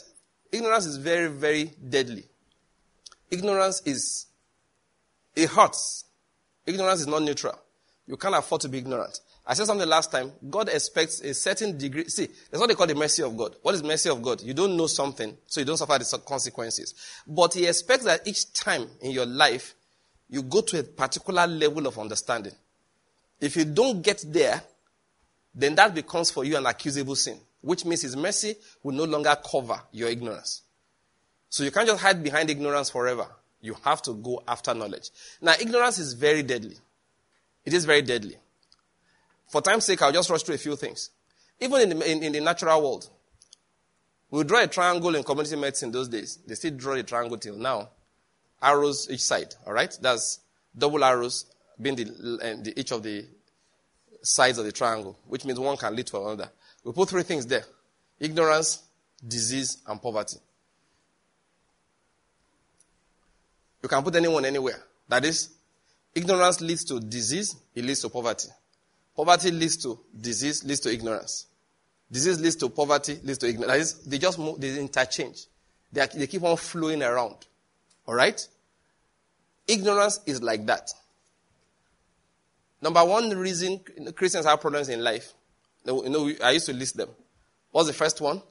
Ignorance. Let's just complete the list. The trial of your faith, and then the just recompense of reward for disobedience. But bear it in mind, ignorance is a key reason why we have problems. You have to pray, all right, in this life. Like that message the Prince was emphasizing. You have to pray that you will not be deceived. Why? Because deception is when you believe a lie and you think it's true. In fact, the Prince says the worst thing that a human being can experience. That when you are really sinned against God, it gives you over to deception. Many people are shouting the LGBT agenda today. I hope you know they believe it.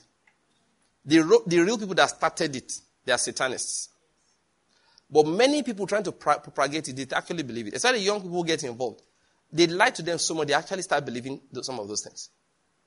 Listen, deception is you believe something that is false, but you hold on to it thinking it is true. It's different from lying. The person in lying knows the truth, or at least knows that what he's saying is not the truth. But a deceived person, when he repeats the lie for you, he will not be judged for lying. Because he doesn't think he's lying, he actually thinks he's telling you the truth. The main cure for deception, prevention for deception, two things in my own perspective. Number one, love the truth. And two, pray to God. I won't discuss that in details, but I'm just trying to emphasize the fact that ignorance is costly. Ignorance denies you of your blessings. He said, My people perish for lack of knowledge. One of the things that God did for Israel when He took them into the promised land was to tell them their boundaries so as to, for them to know where to go and take. I hope you're getting my point. That go and take this land. I have given it to you. Listen, if you find giants in a land, hmm, it doesn't mean it's not your own. I hope you're getting my point. But then, except you are told, you also know whether it's yours or, you, or, or whether it's not. So, what God did for them was to tell them the land that belongs to them so that they could go and take that land. People who preach false doctrines, no matter how innocent they are in their preaching, the truth is that they deny the people of God their inheritance. If anybody, anybody comes to tell you, for example, that God does not heal these days, it means that if you ever have an affliction that doctors cannot cure, you're dead meat. I hope you're getting my point. See, let me tell you something again. Oh, oh, I said it many times. Faith. Faith is not like, ah, no. Just, there's this deep seated knowledge, understanding that's inside you. So just by knowing that God heals today, the afflictions that will say, don't go near that guy's house. I don't know what I heard I said. That deep inside your heart, you know that God heals today. Satan will look and say, mm, don't bother him. Like Neville Johnson said to, you know, when I was in Sokoto, Dr. Fagumi said something, so I had to put up my hand to tell him, I just quoted Neville Johnson for him. He was talking about the resurrection body. You know, there's a way that people preach these days, say, honestly, me say, I can't retire for this physical body. I know I'm not done yet, but I'm just saying that. I don't understand what Paul meant when he said that we groan. When he finished talking, ah! I said, my God. Because I understand some science. He explained the fact that there are you know, in the spectrum of light, there's a lot of light your eyes don't see. You know that. You only see the, what they call the visible spectrum. Now, the so-called visible spectrum is for the mortal body. The resurrection body, I hope you're getting my point. Every spectrum to it is visible. When it, it's when he just explained that, I just said, sir, I just realized something. I said, Neville Johnson said it. Then the realm of the spirit, the, that the color variation is intense that is extremely colorful. That if you see into the realm of the spirit, you will see colors and you go tire. Now, this is where I'm going. He now said to us, that's Neville Johnson was preaching. People ask him, Can demons read your mind? He said, They don't have to. If you've read, um, um, what's the name of the other, Final Quest? Rick Joyner. Rick Joyner also said something like that. Rick Joyner's own is that they don't, what you are thinking is loud in the realm of the spirit. But what Neville Johnson said is this that demons don't have to read your mind that whatever's inside you affects your color. So he says this way if you are afraid, the demons can see the fear. They don't have to try and say, hey, hey, let me try and scare you. No. they can see it. To you, you look black or you look fair, whatever it is. But spiritually, if fear is in your heart, it starts radiating through your skin. And the demons can perceive it. I hope you're getting my point. Now, let me add my own to it. If there's faith in your heart, is that perceptible also? Sometimes, you know, I've heard people tell all kinds of demonic experiences. Do you know at the time I used to wonder, is it that these demons? No, is it that these people don't. Uh, what is up with them? And these they are demons. Until I realized the truth. That demons don't come and give me that headache. It's pointless. It's pointless. Why? Because you see, I told you about our experience in school those days. One of the first things we learned as believers one of the very first things we learned was that we are seated in heavenly places, far above principalities and powers, with Christ on the right hand of the Father. We learned that in very early. They used to say things like, if you have a message for the devil, write it on the soles of your feet. You never heard that before? Say you have a message for the devil, bring your shoe, write them under, then wear the shoe. That he can read it from there. because when you are walking, you are walking above him, you are walking on his head. The any message you have for the devil, write it on the soles of your shoes. that is where you read it from. Now, those are the first things I learned as a believer. So, people now say, uh, I said, we learned that demons are not our mates. Now, this is what I'm trying to say. When you have that truth inside your heart, hmm, what happens is that it affects your radiance. Thank you. So when you are walking past, the demons actually will step aside. The only thing they have been given as power, I say it again and again, is temptation. They have to try and tempt you so as to weaken your armor. But that's what ignorance does. If you don't know, it's also clear. So every time, you know, people will say that uh, we're battling. You know, no, I say, somebody I, I, I hear preachers in a while. It's story, the story, stories, they tire me. I went here to preach. I battled eight demons all night. And I want to say, are you the first to go there to preach? Now, let me, before we start glorifying some of these our funny experiences, read your Bible. You think you're the only one to go to a village that has a cult? You think Paul didn't go to places? There's power in the gospel. There is power in the blood of Jesus. Don't think that demons are so powerful. You have to. No. They rest. See, before you approach that village, do you get my point? For the crusade, the demons know you are coming. They've been warned. You've been warned. There's one particular big man in this country, a, a minister of the gospel, an evangelist. Know, we're talking about, I call them apostles anyway. He's going to a particular state to minister. Citywide crusade. So they told the president that time, one of our, I won't mention the name, and I won't tell you the name of the state, but one of these Islamic states that don't come here, don't come here. The president called, I heard he called the governor of the state. He said, My friend is coming to your state to preach. Make sure nothing happens to him. Did you hear what I said? Yes, sir. He just said, Oh, so and so person. He mentioned the name. He's coming to your state to do the same. Make sure nothing happens to him. That is, tell all your militants to calm down. Because if anything happens to him, he told him, You will know what I'm made of. And you know the. he said, You will know what I'm made of. Now, that's a human being. So, Jesus is sending me somewhere, and evil spirit will not be his problem. Some of the problems we have is in our minds, our wrong thoughts. If you come really with the spirit of the victor, I mean, we've had testimonies like that. They will stay behind. And of course, they, God allows them that they'll be whispering from far. Just sleep your sleep. They can't do anything. Waking up at night is where the problem is. Resting unnecessarily rest. What am I trying to say? Ignorance is terrible. Ignorance will make you, spiritually, will even make you spend money. Some people have gone to village to be uprooting trees. It's ignorance. Went to preach once. One lady came to speak with me after, at the end. Describe the whole family problems. I said, I gave her some counsel. I was like, okay. You, your brother gave his life to Christ. Eh, your brother, the other one gave his life to Christ. Your father gave his life to Christ. I said, yes. I said, so. Like, one of them says that, what did you expect? That you won't have financial problems when you were jagudas before? Why do people think that if you're a thief, you stop stealing, suddenly become rich in Christ? Lie, lie. See, there's what they call a trial of your faith. You were doing no rukuruku. You know they call rukuruku?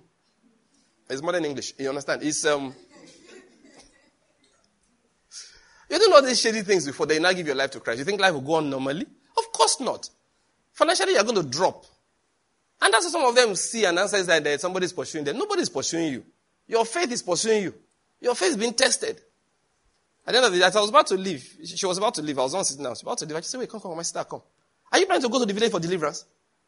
She smiled. She couldn't answer me. I said, yeah. I think it was the Holy Spirit. Just said, Banky, he's going to the I said, deliverance. There is no, there's no witch. There's nothing. There's no deliverance that's going to deliver you from this poverty. This poverty will end through endurance. I said, you have to endure. Just by the way, people of God, endurance is more important to God than prosperity. Yeah, I'm telling you. God wants to le- see. Before you start praying for more money, first prove to God you have done everything within your powers to manage the one you have. That's not a joke. Oh. You just get up in the morning and say, God, I want more money. God looking at you like, you want more money. How much more money do you want? Say, come. He will show you a couple that have less than what you have and look at how happy they are. They are rejoicing. When the man comes out with his wife in the morning, they are red dressed going to church. You think they have a limousine waiting for them. They stand by the roadside and flag down one keke. And the man will help the woman enter first and remove his handkerchief, dust the, the shoe so that, uh, do you get my point? And they will sit down there and they are singing, God, a miracle. You, because your car is a Corolla and it's, you've had it for five years now, and you, do you get my point? And this is not working well. They are going out. This is not what my mates are driving. Father God, breakthrough upon me this year in that name. God is looking at you, say, collect that Corolla. Boza, you don't jump person. collect that thing from him. Collect that That's it. You, you, you've jammed somebody. You know, there's this kind of jam, jam that your, your shaft will, you know, the, the, the, the chassis will bend. The shaft will bust, everything. When you, when you look at the cost of repairing the car, you, you just go say, yeah, join this wagon, the keke wagon, join. And for your information, you know what he's saying? If I hear win from your mouth, if I hear one moment of grumbling, say, Lord, I'm sorry, I won't grumble again. Say, yes, but ride this motor at least 18 months. Let's start. After 18 months, we'll talk about it again. Lord, what did you say? You are talking? 24? Eh, he said, no, no, no, no, it did. People don't understand. You know, sometimes I say, we preachers, apostles, you should stop preaching this nonsense. Oh. you just be lifting people's covetousness up. I say you're teaching them faith. Friends, you have to learn endurance. Not just by the way. So I told the lady that day, hey, please, leave that thing. Your brother, your sister, eh, your brother, the two brothers and your father, they have now, they are now true believers. Let them continue to pray, let them continue to walk. God will lift them up. You don't need deliverance. So I wasted our money carrying hungry people to the village. Please, in case you have been doing like that, I hope you know you have a serious problem. Eh, now, first, you know now. Look, let's not lie. They have never solved the problem for you. Some people, actually, you know, some people it's not annual. Annual deliverance. I will not mention names. One of our brothers is looking at me. All of you are looking at me, so. So one of the family members called him that they want to do village deliverance, so he should come and bring his own contribution. So, when he saw the money they were contributing, he said, eh, so you had this kind of money? He said, you mean you, all of you had this kind of money? He said, by the way, why don't, have you ever gathered money to do family Thanksgiving? Have you ever gathered money to do family Thanksgiving? No, yesterday, my friend and I were chatting. We are talking about family problems, you know, husband wife problems. And I told him something. I said, You see a couple. Let me see the thing I wrote for him. I said, You see a couple, they are quarreling. I'm not talking to you, you're not talking to me. And what is their problem?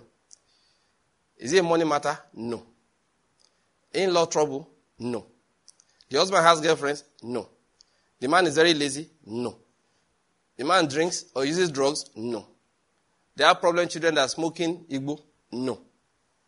Somebody is praying died by fire against another person? No. He doesn't give him money to buy things? No. She does not cook in the house? No. So please, what remains on earth for a couple to quarrel over? You know what I think? They have eaten too much. That's why hearing quarrel like, the way you talk to me, I didn't like it.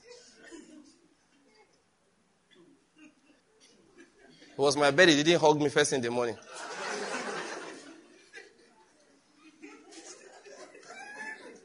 because you watch a telling, is it telenovela, they call those things?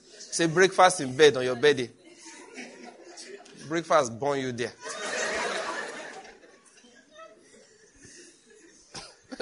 Nonsense. They will not start quarreling over what's wrong with my shoe. Didn't tell me I was fine when I finished dressing. So my friend and I said, it's obvious. People are saying that me too, I must quarrel. yeah, that's it. God remove quarrel in your life. In-law not give you trouble. You are not fighting over money. You don't. Then I say, hey, what will I quarrel over? Oh. When I finish tying my gele for 30 minutes, didn't tell me I look nice. God said, should I give you small problem? Honestly. Get down to that village and do family Thanksgiving. Yeah, really. That's what our brother told the people that day. He said, hey, all of you, come, come, come, come. Bring that money. Let's go to the same place and thank God for how good He has been. I'm talking about ignorance. When people don't realize that what God has made them in Christ Jesus, they are denied their blessings. They waste money. They easily get deceived by the devil. Oh, yes, ignorance. People get deceived. Oh, my Father in heaven. One day, some women who were looking for importance, they decided to dream and have visions. And they recorded CDs on it. And said they went to hellfire. And they saw Michael Jackson do backsliding in hellfire. I said, eh, you saw it. In case you don't know, nobody sees anything in hellfire. You won't see what the people, other people are going through. If you are going to see anything, it will be Abraham on top there. Your neighbor, you don't know. All of you are in thick darkness. You saw the women with this kind of hairstyle. Let me see that uh, hellfire hairstyle.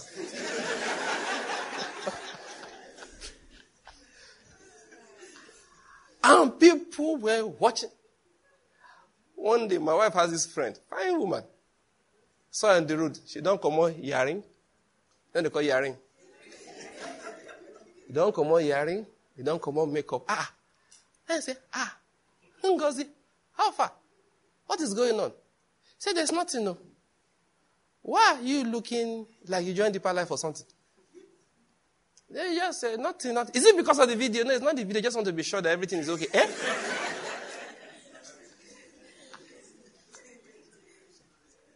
That's why you're looking like this? Why? Because you don't know the reason why God sends people to hellfire. You have not learned. You're supposed to educate. That's why I wrote the tract. Who is going to hell?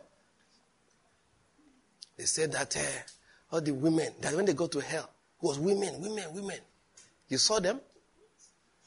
What happened to the men? Because the men didn't use attachment. So they went to heaven. Who commits most of the adultery on the earth? The men. Who kills people more? The men. Who rigs, who, who snatches ballot? How many women have you seen snatch ballot paper? ballot box. You, you, you, no, you don't see women such things. The women will just vote and go home. Is the wait? How many times have you seen politicians hire thugs and they say now, now girl thug they hire? Anytime we see an armed robber that's a woman, you know it's international news. We catch armed robber for Nigeria. The only thing we see armed robbers in Nigeria, uh, females do is be girlfriends to the armed robber. That's all. They carry information. Yeah, God saw all of this. He sent all the men to hell. and sent the women to hellfire.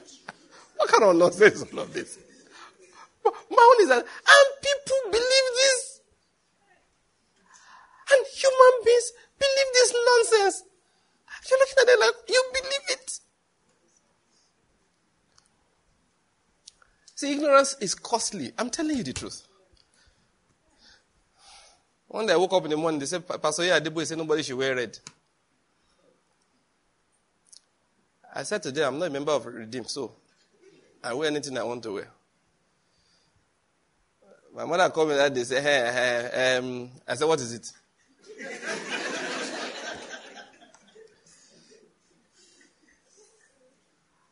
How are the children? They are fine. What are you calling me for?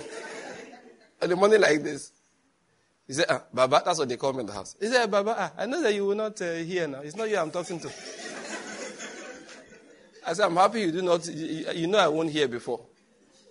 I said, if it is red thing, once whether my children were red, I said, they have gone to school. That's number one. Number two, if their school uniform had red in it, I can assure you they will have worn it. I say, no. I said, so why were you calling in the first place? Don't even try your luck. There's no need. Only for Pastor uh, Redeemed to now release a statement uh, before the end of the day. Say, please, oh, Pastor Edwin never said anything like that. My own is that whether I said it or did not say it, I was not planning to obey it. Of course, he didn't say it. Of course, he didn't say it. You see, ignorance, please, eh? You need to know the truth of the word of God. I'm watching my time. There's so much to say. Ignorance is costly. If you don't learn the truth, God cannot even work his miracles in your life. Like I said, before the Holy Spirit could come on the church, God, Jesus spent weeks teaching them. Otherwise, when the Holy Spirit will come, they will have repelled it. Somebody will stagger. Peter will look at what is wrong with you. When Peter leads the, the shout of, Are you drunk? The Holy Spirit will go back to where he's coming from. But God prepared them. You can't receive the Holy Spirit except you have been prepared. With knowledge, with understanding. If you don't have knowledge, you don't have understanding, then listen to me. The devil will, oh my God, the devil is going to tear you to pieces. Many people who are, sorry, you know when I talk sometimes, say, please, now waiting my eye don't see. I'm sorry to say this, please. I don't mean any, but it's the truth. I'm just trying to say. Do you know, most people call themselves prayer warriors. Eh? Most, not all, of course, I say most, that I've seen. Most of the prayer they are praying, they are nonsense prayers. Rubbish prayers. Like, what is all of this? You can't be a prayer warrior unless you're a word warrior. You can't be. What are you praying if you don't know the word of God? You tell people to come and hear the word of God. They say they are. They are you know, some have carried told me that you know your area is the word, their own area is prayer. See, if you truly know the word, prayer will come out of your mouth. If you don't know the word, every prayer you are saying is mostly nonsense. Prayer is not effective except the word is resident in that heart. You know why I said that? The devil gives people prayer points because of ignorance. There's one man, I, I heard the story once. He said, if he wants to pray in this, preach in this place, you pray like 10 hours. I've, now, please, God have mercy on me. I always wonder, what are you going to say for 10 hours. I, no, now that's a question I really want to know. What have you been saying for 10 hours? When he went there, that the devil came and appeared to him. I said, huh? So he began to pray for like two hours. And he was trying to encourage us to pray. And in my mind, God forbid I should pray like this. Said at the end of two hours, he opened his eyes. You know what happened to the devil? The devil was sitting there looking at him. I said, no, in my mind, very good, very good. You think he's going to go away? Continue pray. Continue praying. Say, continue to pray. Look, this devil is still here. And he continued praying. I was looking like, excuse me, sir, what's going on? Say, then the Holy Spirit now spoke to him. Speak the word. Speak the word. I said, eh. Three hours after, that's when the Holy Spirit said to you, speak the word. Please, I mean no disrespect, but that's, this was where you should have started from. Then I began to speak the word. And if you see the scriptures he was quoting, very weak, weak scriptures. Those, you know, those ones are not very dangerous. Scriptures like, resist the devil, I will resist you. And I'm looking like, this is what you used to drive out. Go forgive me that we're laughing, but I felt bad. Like I told you, maybe my own problem was want, the first things I learned. Oh God. I will have just looked at the devil. That's the first things we learned. That I'll bring out my shoe and write a message there and wear it back. Say, go and read what I wrote and go back to sleep. And there was one particular man of God, I heard his whole story. It was in, I think it was Wigglesworth, another preacher. I think the missionary, no, I don't, I don't think it was Wigglesworth, another preacher. It was a missionary, went somewhere. He was sleeping in his room. At Iglesia Sombra. And he had a lot of commotion. He came out. Truly, the devil came into his sitting room, scattered the whole place. No, there are two different stories. Two, two different stories. But I'll just tell both of them quickly. He came out. He looked. He saw an evil spirit there. And he hissed. And he went back to sleep. He said, I thought it was something that did my attention. He went back to sleep. He didn't pray. He just said, nonsense. I even thought it was something that did my attention. The other one, he said, hey, hey don't go away. You know, someone said, cast. He said, no, no, no. Not cast out any demon. Come back here. Who will rearrange the room you scattered? yeah, he said, and that was less. He said, look, you are not going to give me work. Devil, whatever you call yourself, rearrange this house the way you met it. And he went back. There was no discussion like I resist who. If you come here again, I catch you. You go to you go to hellfire ahead of schedule. see, I'm explaining. See, you see what knowledge spiritually a knowledge is is muscle, is power, is strength. Knowledge is strength. Ignorance is costly. Sometimes I see I'm sorry to say, you know, there are a lot of fake pastors and prophets all over the place. There are genuine pastors, amen? amen. There are true prophets, amen? But many fake ones are, they are there. It's in the Bible. They'll be all over the place. They're there to be deceiving people. Like we're here yesterday discussing the Bible. It's about power. You know, power, power. I said, listen, any power that does not magnify Jesus Christ is of the devil. When that clown in Lagos was uh, deceiving the whole country, people will be arguing with you. Like, you know, I felt sorry for Christians. A man that was visibly, palpably satanic. You could see that this guy is a shaman. He's a magician. Kayode Peller came. He made a statement some time ago. He said he's surprised Christians are following this man. That this man, this is my father's magic he's using here. Kayode Peller's father was um, um, Professor Peller.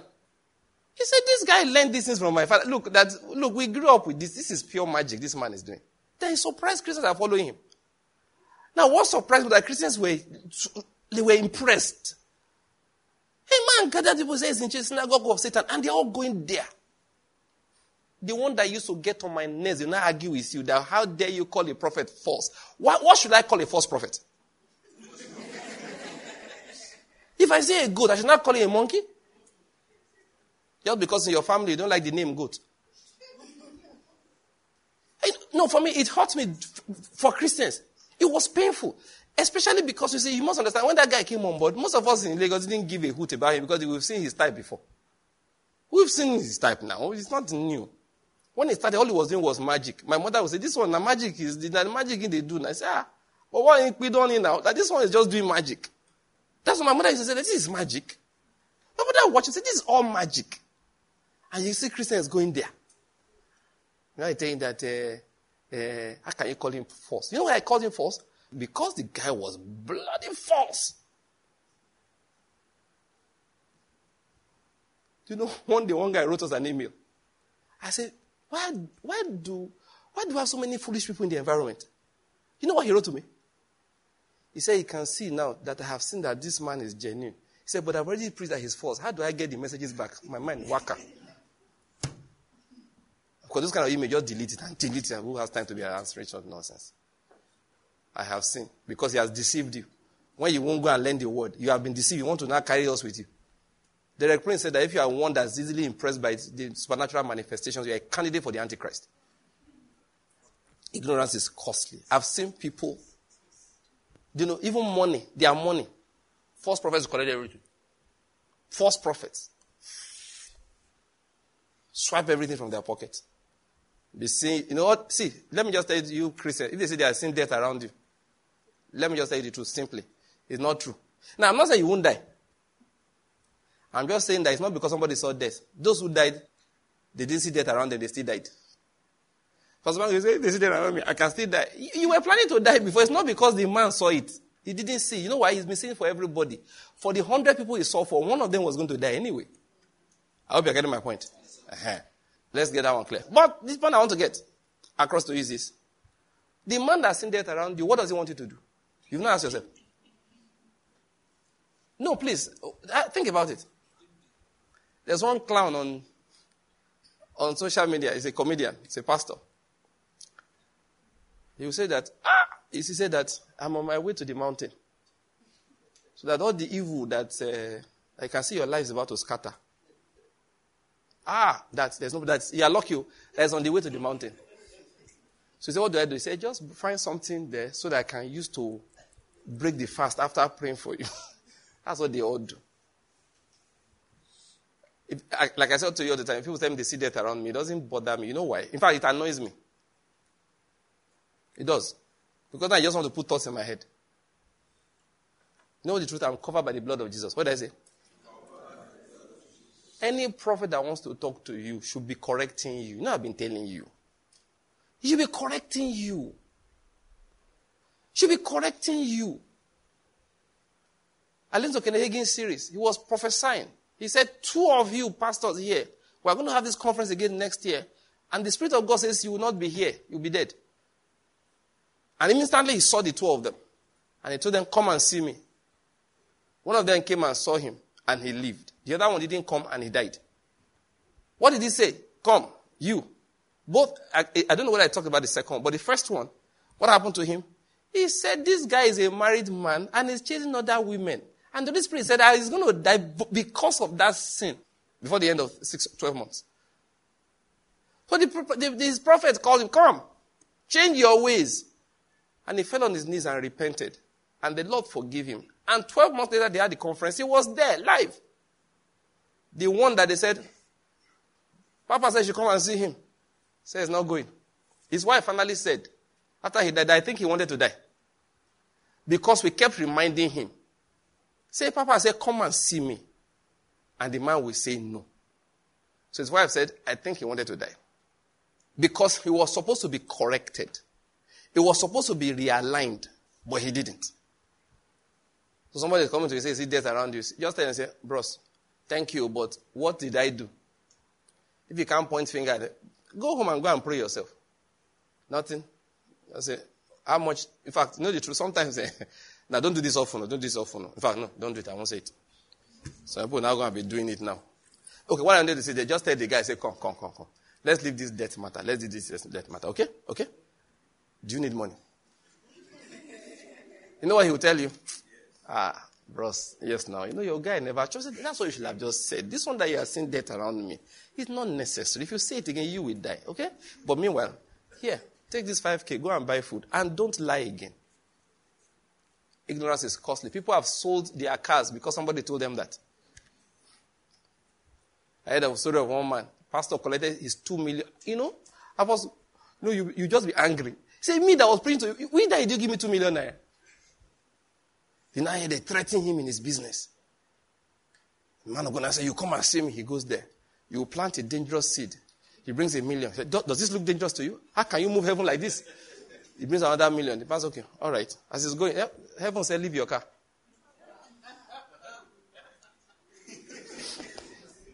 He said, I, I, I see a casket. It looks like your car. Heaven says, if you drive this car out of here, you know some of them, eh? if you don't have the strength of the Spirit, if you drive that car out, you look, you, in fact, you just pointed the covert in front of his, of his bam. He says, see, he was praying for you. That he was supposed to kill you. You will bring the car back and you'll be very happy to go without your money and without your car because you are stupid. Ignorance is costly. Ignorance is costly. It denies you of the blessings of God because when you don't know what God has given you, it denies you of your reward. We'll talk about that because many people couldn't fulfill the plan of God for their lives. Somebody come and tell me that the women are not supposed to preach. People ask me, are, women allowed to preach? I say, well, I don't know. All I know, they preach all over the Bible. Say, no, women preach the Bible? Yes. say, where? Isaiah's wife was a prophetess. Deborah was a judge in Israel. She was a prophetess. Miriam was a prophetess. Uh, is it Philip that has seven daughters who prophesied? I don't know what else you call that. Priscilla was a Bible teacher instructing Apollos. Just by reading a few scriptures, you will know that, okay, how should I do it? That's not a different story. And we have first established the fact that God can put it, an anointing upon you to go and, my own perspective, perspective, my own this is very a woman can be a prophet and a teacher. At least I have examples of those two scriptures. Just by knowing that, it has freed you a bit. A lot of people are denied their reward. They cannot fulfill the assignment of God for their lives because grace cannot be released into an ignorant heart. Oh no, it can't be. Grace is activated with knowledge. It's activated with knowledge. Just to tell us some of the reasons why we have to hate ignorance. We can't afford to be ignorant. So, first of all, we must pray for it. We must cry for it from the bottom of our hearts. If you go and read that book of Proverbs, let's just quickly read that in Proverbs. Just let's just read a few scriptures.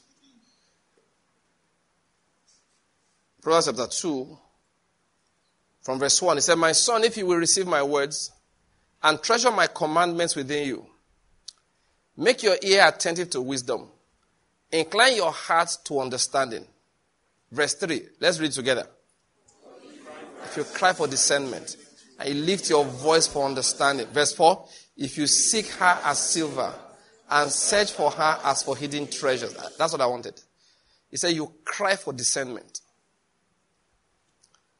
You know, like I said, there's a Bible school downstairs here. It's good. You take a course with them. Sometimes, not even a formal setting. You sit down on your own. Say, These are the books I must read. These are the things I must study. These are the messages I must listen to over the next six months. It's not a crash program or, you know, two days you're done. No. Give yourself a one year project. In my house, we'll discuss something with the children. We have uh, seven reasons why we read our scriptures. Can you guys remind me? Number one, one of them to have words with which to pray. What about seven. Just give them to me at random. To know God's plan for your life. Why we read the Bible? Oh. Uh-huh. To have words to pray. Uh-huh to understand the person of Jesus Christ, uh-huh. to have a general knowledge of God, mm-hmm.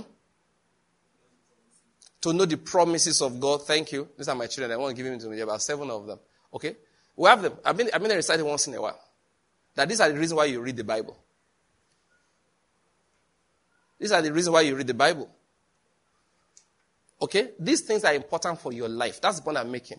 He said, cry for it. Sit down and say, I must know all these things. In fact, I'm just watching my time. I don't, I don't keep us too long. You cry for it. You labor for it.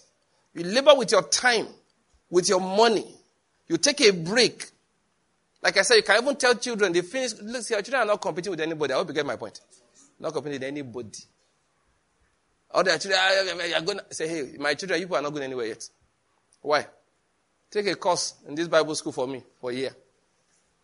At least you will get certificate. Don't worry, I'll give you a diploma. Let, let me register in the formal one. Why would do the informal one at home? One who, where are you running to? Why do you want to go into Babylon without being fortified? Haba. Pastor Corey said something. The story tells a lot. He said one day, his father, uh, he and his sister were going to secondary, secondary school what we now call JSS 1. This was Form 1. And his grandfather heard. And his grandfather said, No, you can't go without being fortified. So his grandfather came with a bus to his father's house in the morning, took the two children, and they went to the house of 15 native doctors. The, the man said, No, he has to fortify his grandchildren before they leave home. Because they were going to boarding house. Federal school those days. He said 15. Some of them are deep, are far in, into, some of them inside, inside Ondo State. They, this is, they, they, are from Benin. He said there are places they enter there when you see things. He said some they give you water to drink. This water you know has not seen the sun in the last 10 years. You get on that place, they bring out blade. They cut you, cut you rub something, rub there, they give incantations. When they finish, the man thanks them. Good. You know he's spending money. Babalawo must eat now. He said 15 in one day. By evening, they were done, or night. He brought them back home. And they told them, nobody can kill you. You, have, you are now, you have become an Obuntarigi. You have been fortified. You know, I know we will not go to shrines. But at least we should be fortified. And let me tell you about children, eh? They are not too young to learn the law, though. Because Samuel was a small when he began to serve. David was a small boy when someone anointed him and began to train him. So there's nothing wrong with saying, children, please stay at home. I need you for one more year. Why? Fortify. You will eat iron tablets, spiritual iron, calcium, spiritual one, no? magnesium, manganese, cadmium. In fact, I will give you radioactive element spiritually to swallow. You give you a course scriptures, show you how to meditate. We even do practice. I say, who? then how will you answer me? Greater is he that is in me than he that is in the world.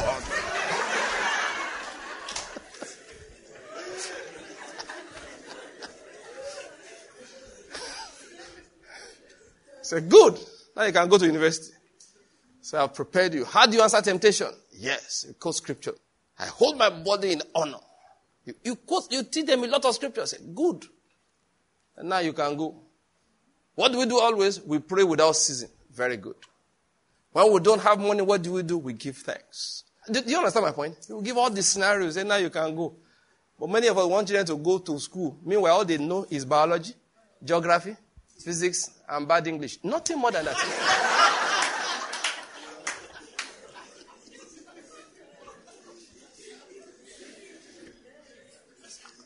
and you want them to overcome in this life. oh, the Lord is good. I said the Lord is good. Let me stop it here. Next time, I will go into the other part, in which what are the things we are supposed to learn? Because I want us to learn, just like my children were reciting. We have to learn the character of God and the things of Christ. Very important. Next in line, we have to learn spiritual principles. Then we learn the promises of God, how the Holy Spirit works. Paul said, I do not want you to be ignorant. Ignorance will quench the Spirit. You know, until I was teaching just now, what ha- the story I was telling you, all right, where things happened in 1989, 88, from 87 to 89, those stories I told. Just now, I'm even discerning that that was the working of the Spirit. That I took a book and I couldn't sit. Another brother took the book, he could not sit. What's inside the paper? You have to learn how the Spirit works. And you have to learn the commandments and the ordinances of God. There's so many things to say. Because I'd like to talk about it maybe next time. The fact that knowledge puts a demand on you. And John G. Lake said, when a person receives new light for a deeper walk with God and refuses it, that person comes to a standstill in his Christian experience. He has set a limit on his progress. He has set a limit on his usefulness to God. That's John G. Lake. We'll talk, of course, on how knowledge, how you have to, how to approach knowledge that shocks you. And please, let's remember, I'm just giving a, a brief rundown of things I wanted to talk about, but I didn't get to. And if God allows, we'll continue next time. And also know the fact that each level of blessing is preceded by a new level of knowledge and understanding. Yeah, don't ever forget it. Before an outpouring of the Spirit comes, He first teaches us about it. You hear the story of Charles Parham. It was through learning that he understood that the Holy Spirit comes and people speak in other tongues. Before then, many people had forgotten. We just studying, ah. No, one of the students was one that came to him. Lay your hands on me, I'll be filled with the Spirit. He laid hands on the guy, he was filled with Spirit, and he spoke in other tongues. Before that, um, people thought it wasn't happening. John Alexander Dowie, that thing limited his ministry. I, I love him. I know he was filled with the spirit, full of power. But then there were certain things he could not enter into because he, he felt that those who spoke in other tongues did not know God. And they were just being overexcited. But that's not true. We know it not to be true. We just have to have a balance. I hope you're getting my point. Yeah, that's it. We know it not to be true. Now, but those are the things. See, knowledge, before God can release a new level of work for you, there's something He must teach you. And as long as you close your ears to it, you won't enter that. And let me just say this quickly because I don't know what's going to happen next time. Whether the Lord let us get here. Because I want to end now. In each generation, right? There's what people talk about the move of God, the move of God, the move of God. Okay? Each move of God is preceded by something, which is again knowledge, understanding, insight that God gave people. But the main aim of that move is not that activity, is that insight, it is that knowledge. Now, you see what I'm saying? There was a time in Nigeria, at least let's talk about Nigeria. This from around, um, when I was in secondary school, it was, it was moving. I entered secondary school in 79, so for the late 70s, I can say for sure, alright? Into the 80s. There was this holiness movement that came to Nigeria. Deeper Life came out, you know, firmed those things up and all of that. And it was rapidly followed, I found out, by the uh, outpouring of the Spirit and working of miracles and all of that, okay? Then after a while, we learned the word of faith came in the word of faith made one terrible mistake, very, very terrible mistake. Okay? They began to criticize the excesses of the previous movement. Now, I emphasize the excesses because everyone will have excesses. One of the things God did for me over the years is that I went back. I said, brethren, the only, it was not only excesses they did. So I listened to Pastor W.F. Kumuyi's messages. Funny enough, I said got a few of them for certain reasons over the last two weeks or so. And I'm listening to them currently. Because I know when he came, he didn't come with, you know, you know, Pastor W.F. Kumuyi for don't do your hair, don't, but go and listen to his messages. The main thing he preached was the working of the Holy Spirit in your life. Go and listen to his messages. I found out. He wasn't spending all the time on uh, don't wear makeup. He preached sanctification. He preached holiness. And he preached the power of the Holy Spirit. Yet, if you are a, you, you, you're a Christian, you won't listen to him. And, of course, fornication was your portion. Do you get my point? Adultery, marry, you don't stop. You know? Why? You refuse to listen to the word of holiness. The word of faith came, prosperity came. Of course, excesses came. Someone else said, No, God doesn't want us to prosper. He wants us to prosper, just as it's not the primary thing. But the secondary things must be added. But for them to be added also, there's knowledge, there's understanding.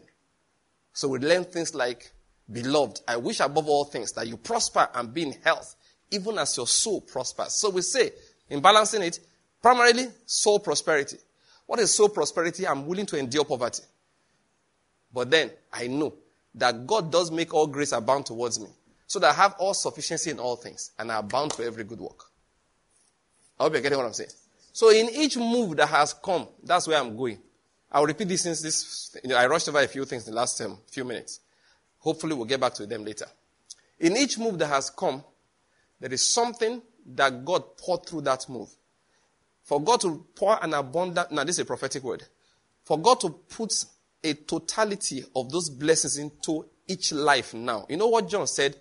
He that has an ear, let him hear what the Spirit is saying to the churches. Now listen to this. He that has an ear, let him hear what the Spirit said in each move.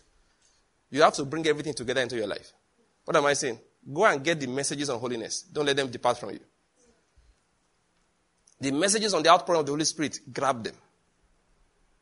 Messages on faith, propagated by people like Kenneth Hagin, E.W. Kenyon and co. Please listen to them.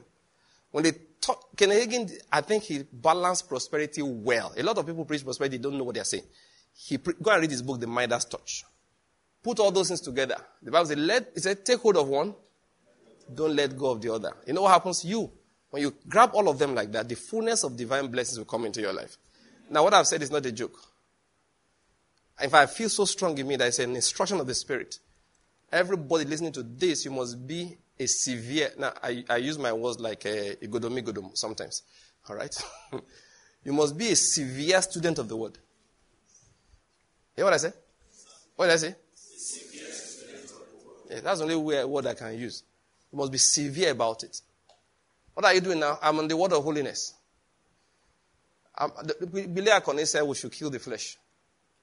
So you, you, get a series of messages on killing the flesh. so are you a disciple of Billy? No, there is something Christ said through him. I have to collect my portion. Otherwise, there is a blessing you will never get. That's the truth. Let's bow our heads. Just for a few moments, cry for understanding. Cry for it. Say, Lord, ah, ah, open my heart. Teach me. Say, Lord, open my heart. Pray that prayer like Paul. Say, Lord, I ask you to give me the spirit of wisdom and revelation that the eyes of my understanding may be enlightened. Say, Lord, give me the spirit of wisdom and revelation in the knowledge of you. Give me the spirit of wisdom and revelation in the knowledge of you that the eyes of my understanding may be enlightened. Lord, lead me into truth. Say, Lord, lead me into truth. That's the cry of my heart. My soul thirsts for you. Say, Lord, my soul thirsts for you.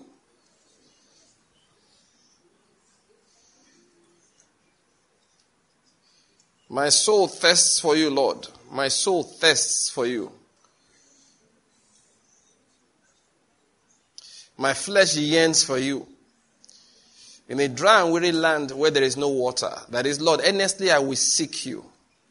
I'm reading from Psalm 63. He said, Oh God, you are my God. I shall seek you earnestly. My soul thirsts for you. That scripture should be your, you know, should be your own now, you know. Can you rise off your feet? Let's just read that together. No, okay, don't need to rise. Just bring it out. Just bring it out. You can remain seated. Just read from Psalm 63, 1 to 5. All right? Let's read it together quickly. Are you there? Okay, let's wait for those who are not there yet. Psalm 63, 1 to 5. If you are there, say amen. amen. Okay. All right, one, two, let's go. Oh God, you are my God. I shall seek you earnestly.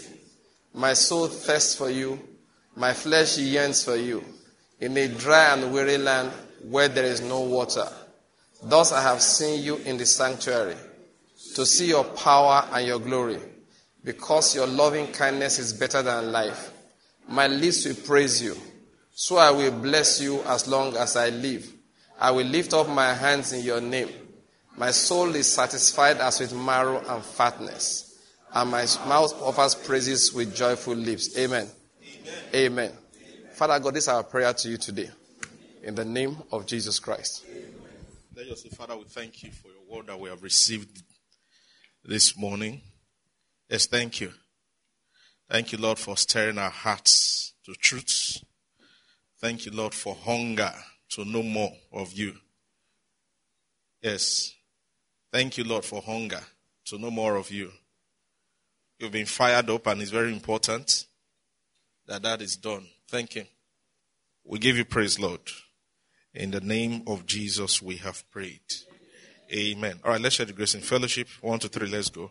Because of the grace of our Lord Jesus Christ, surely we have passed out of death and we have passed into life. We have passed out of darkness into the light of Christ. We have passed out of under the dark. All things that passed away in our lives.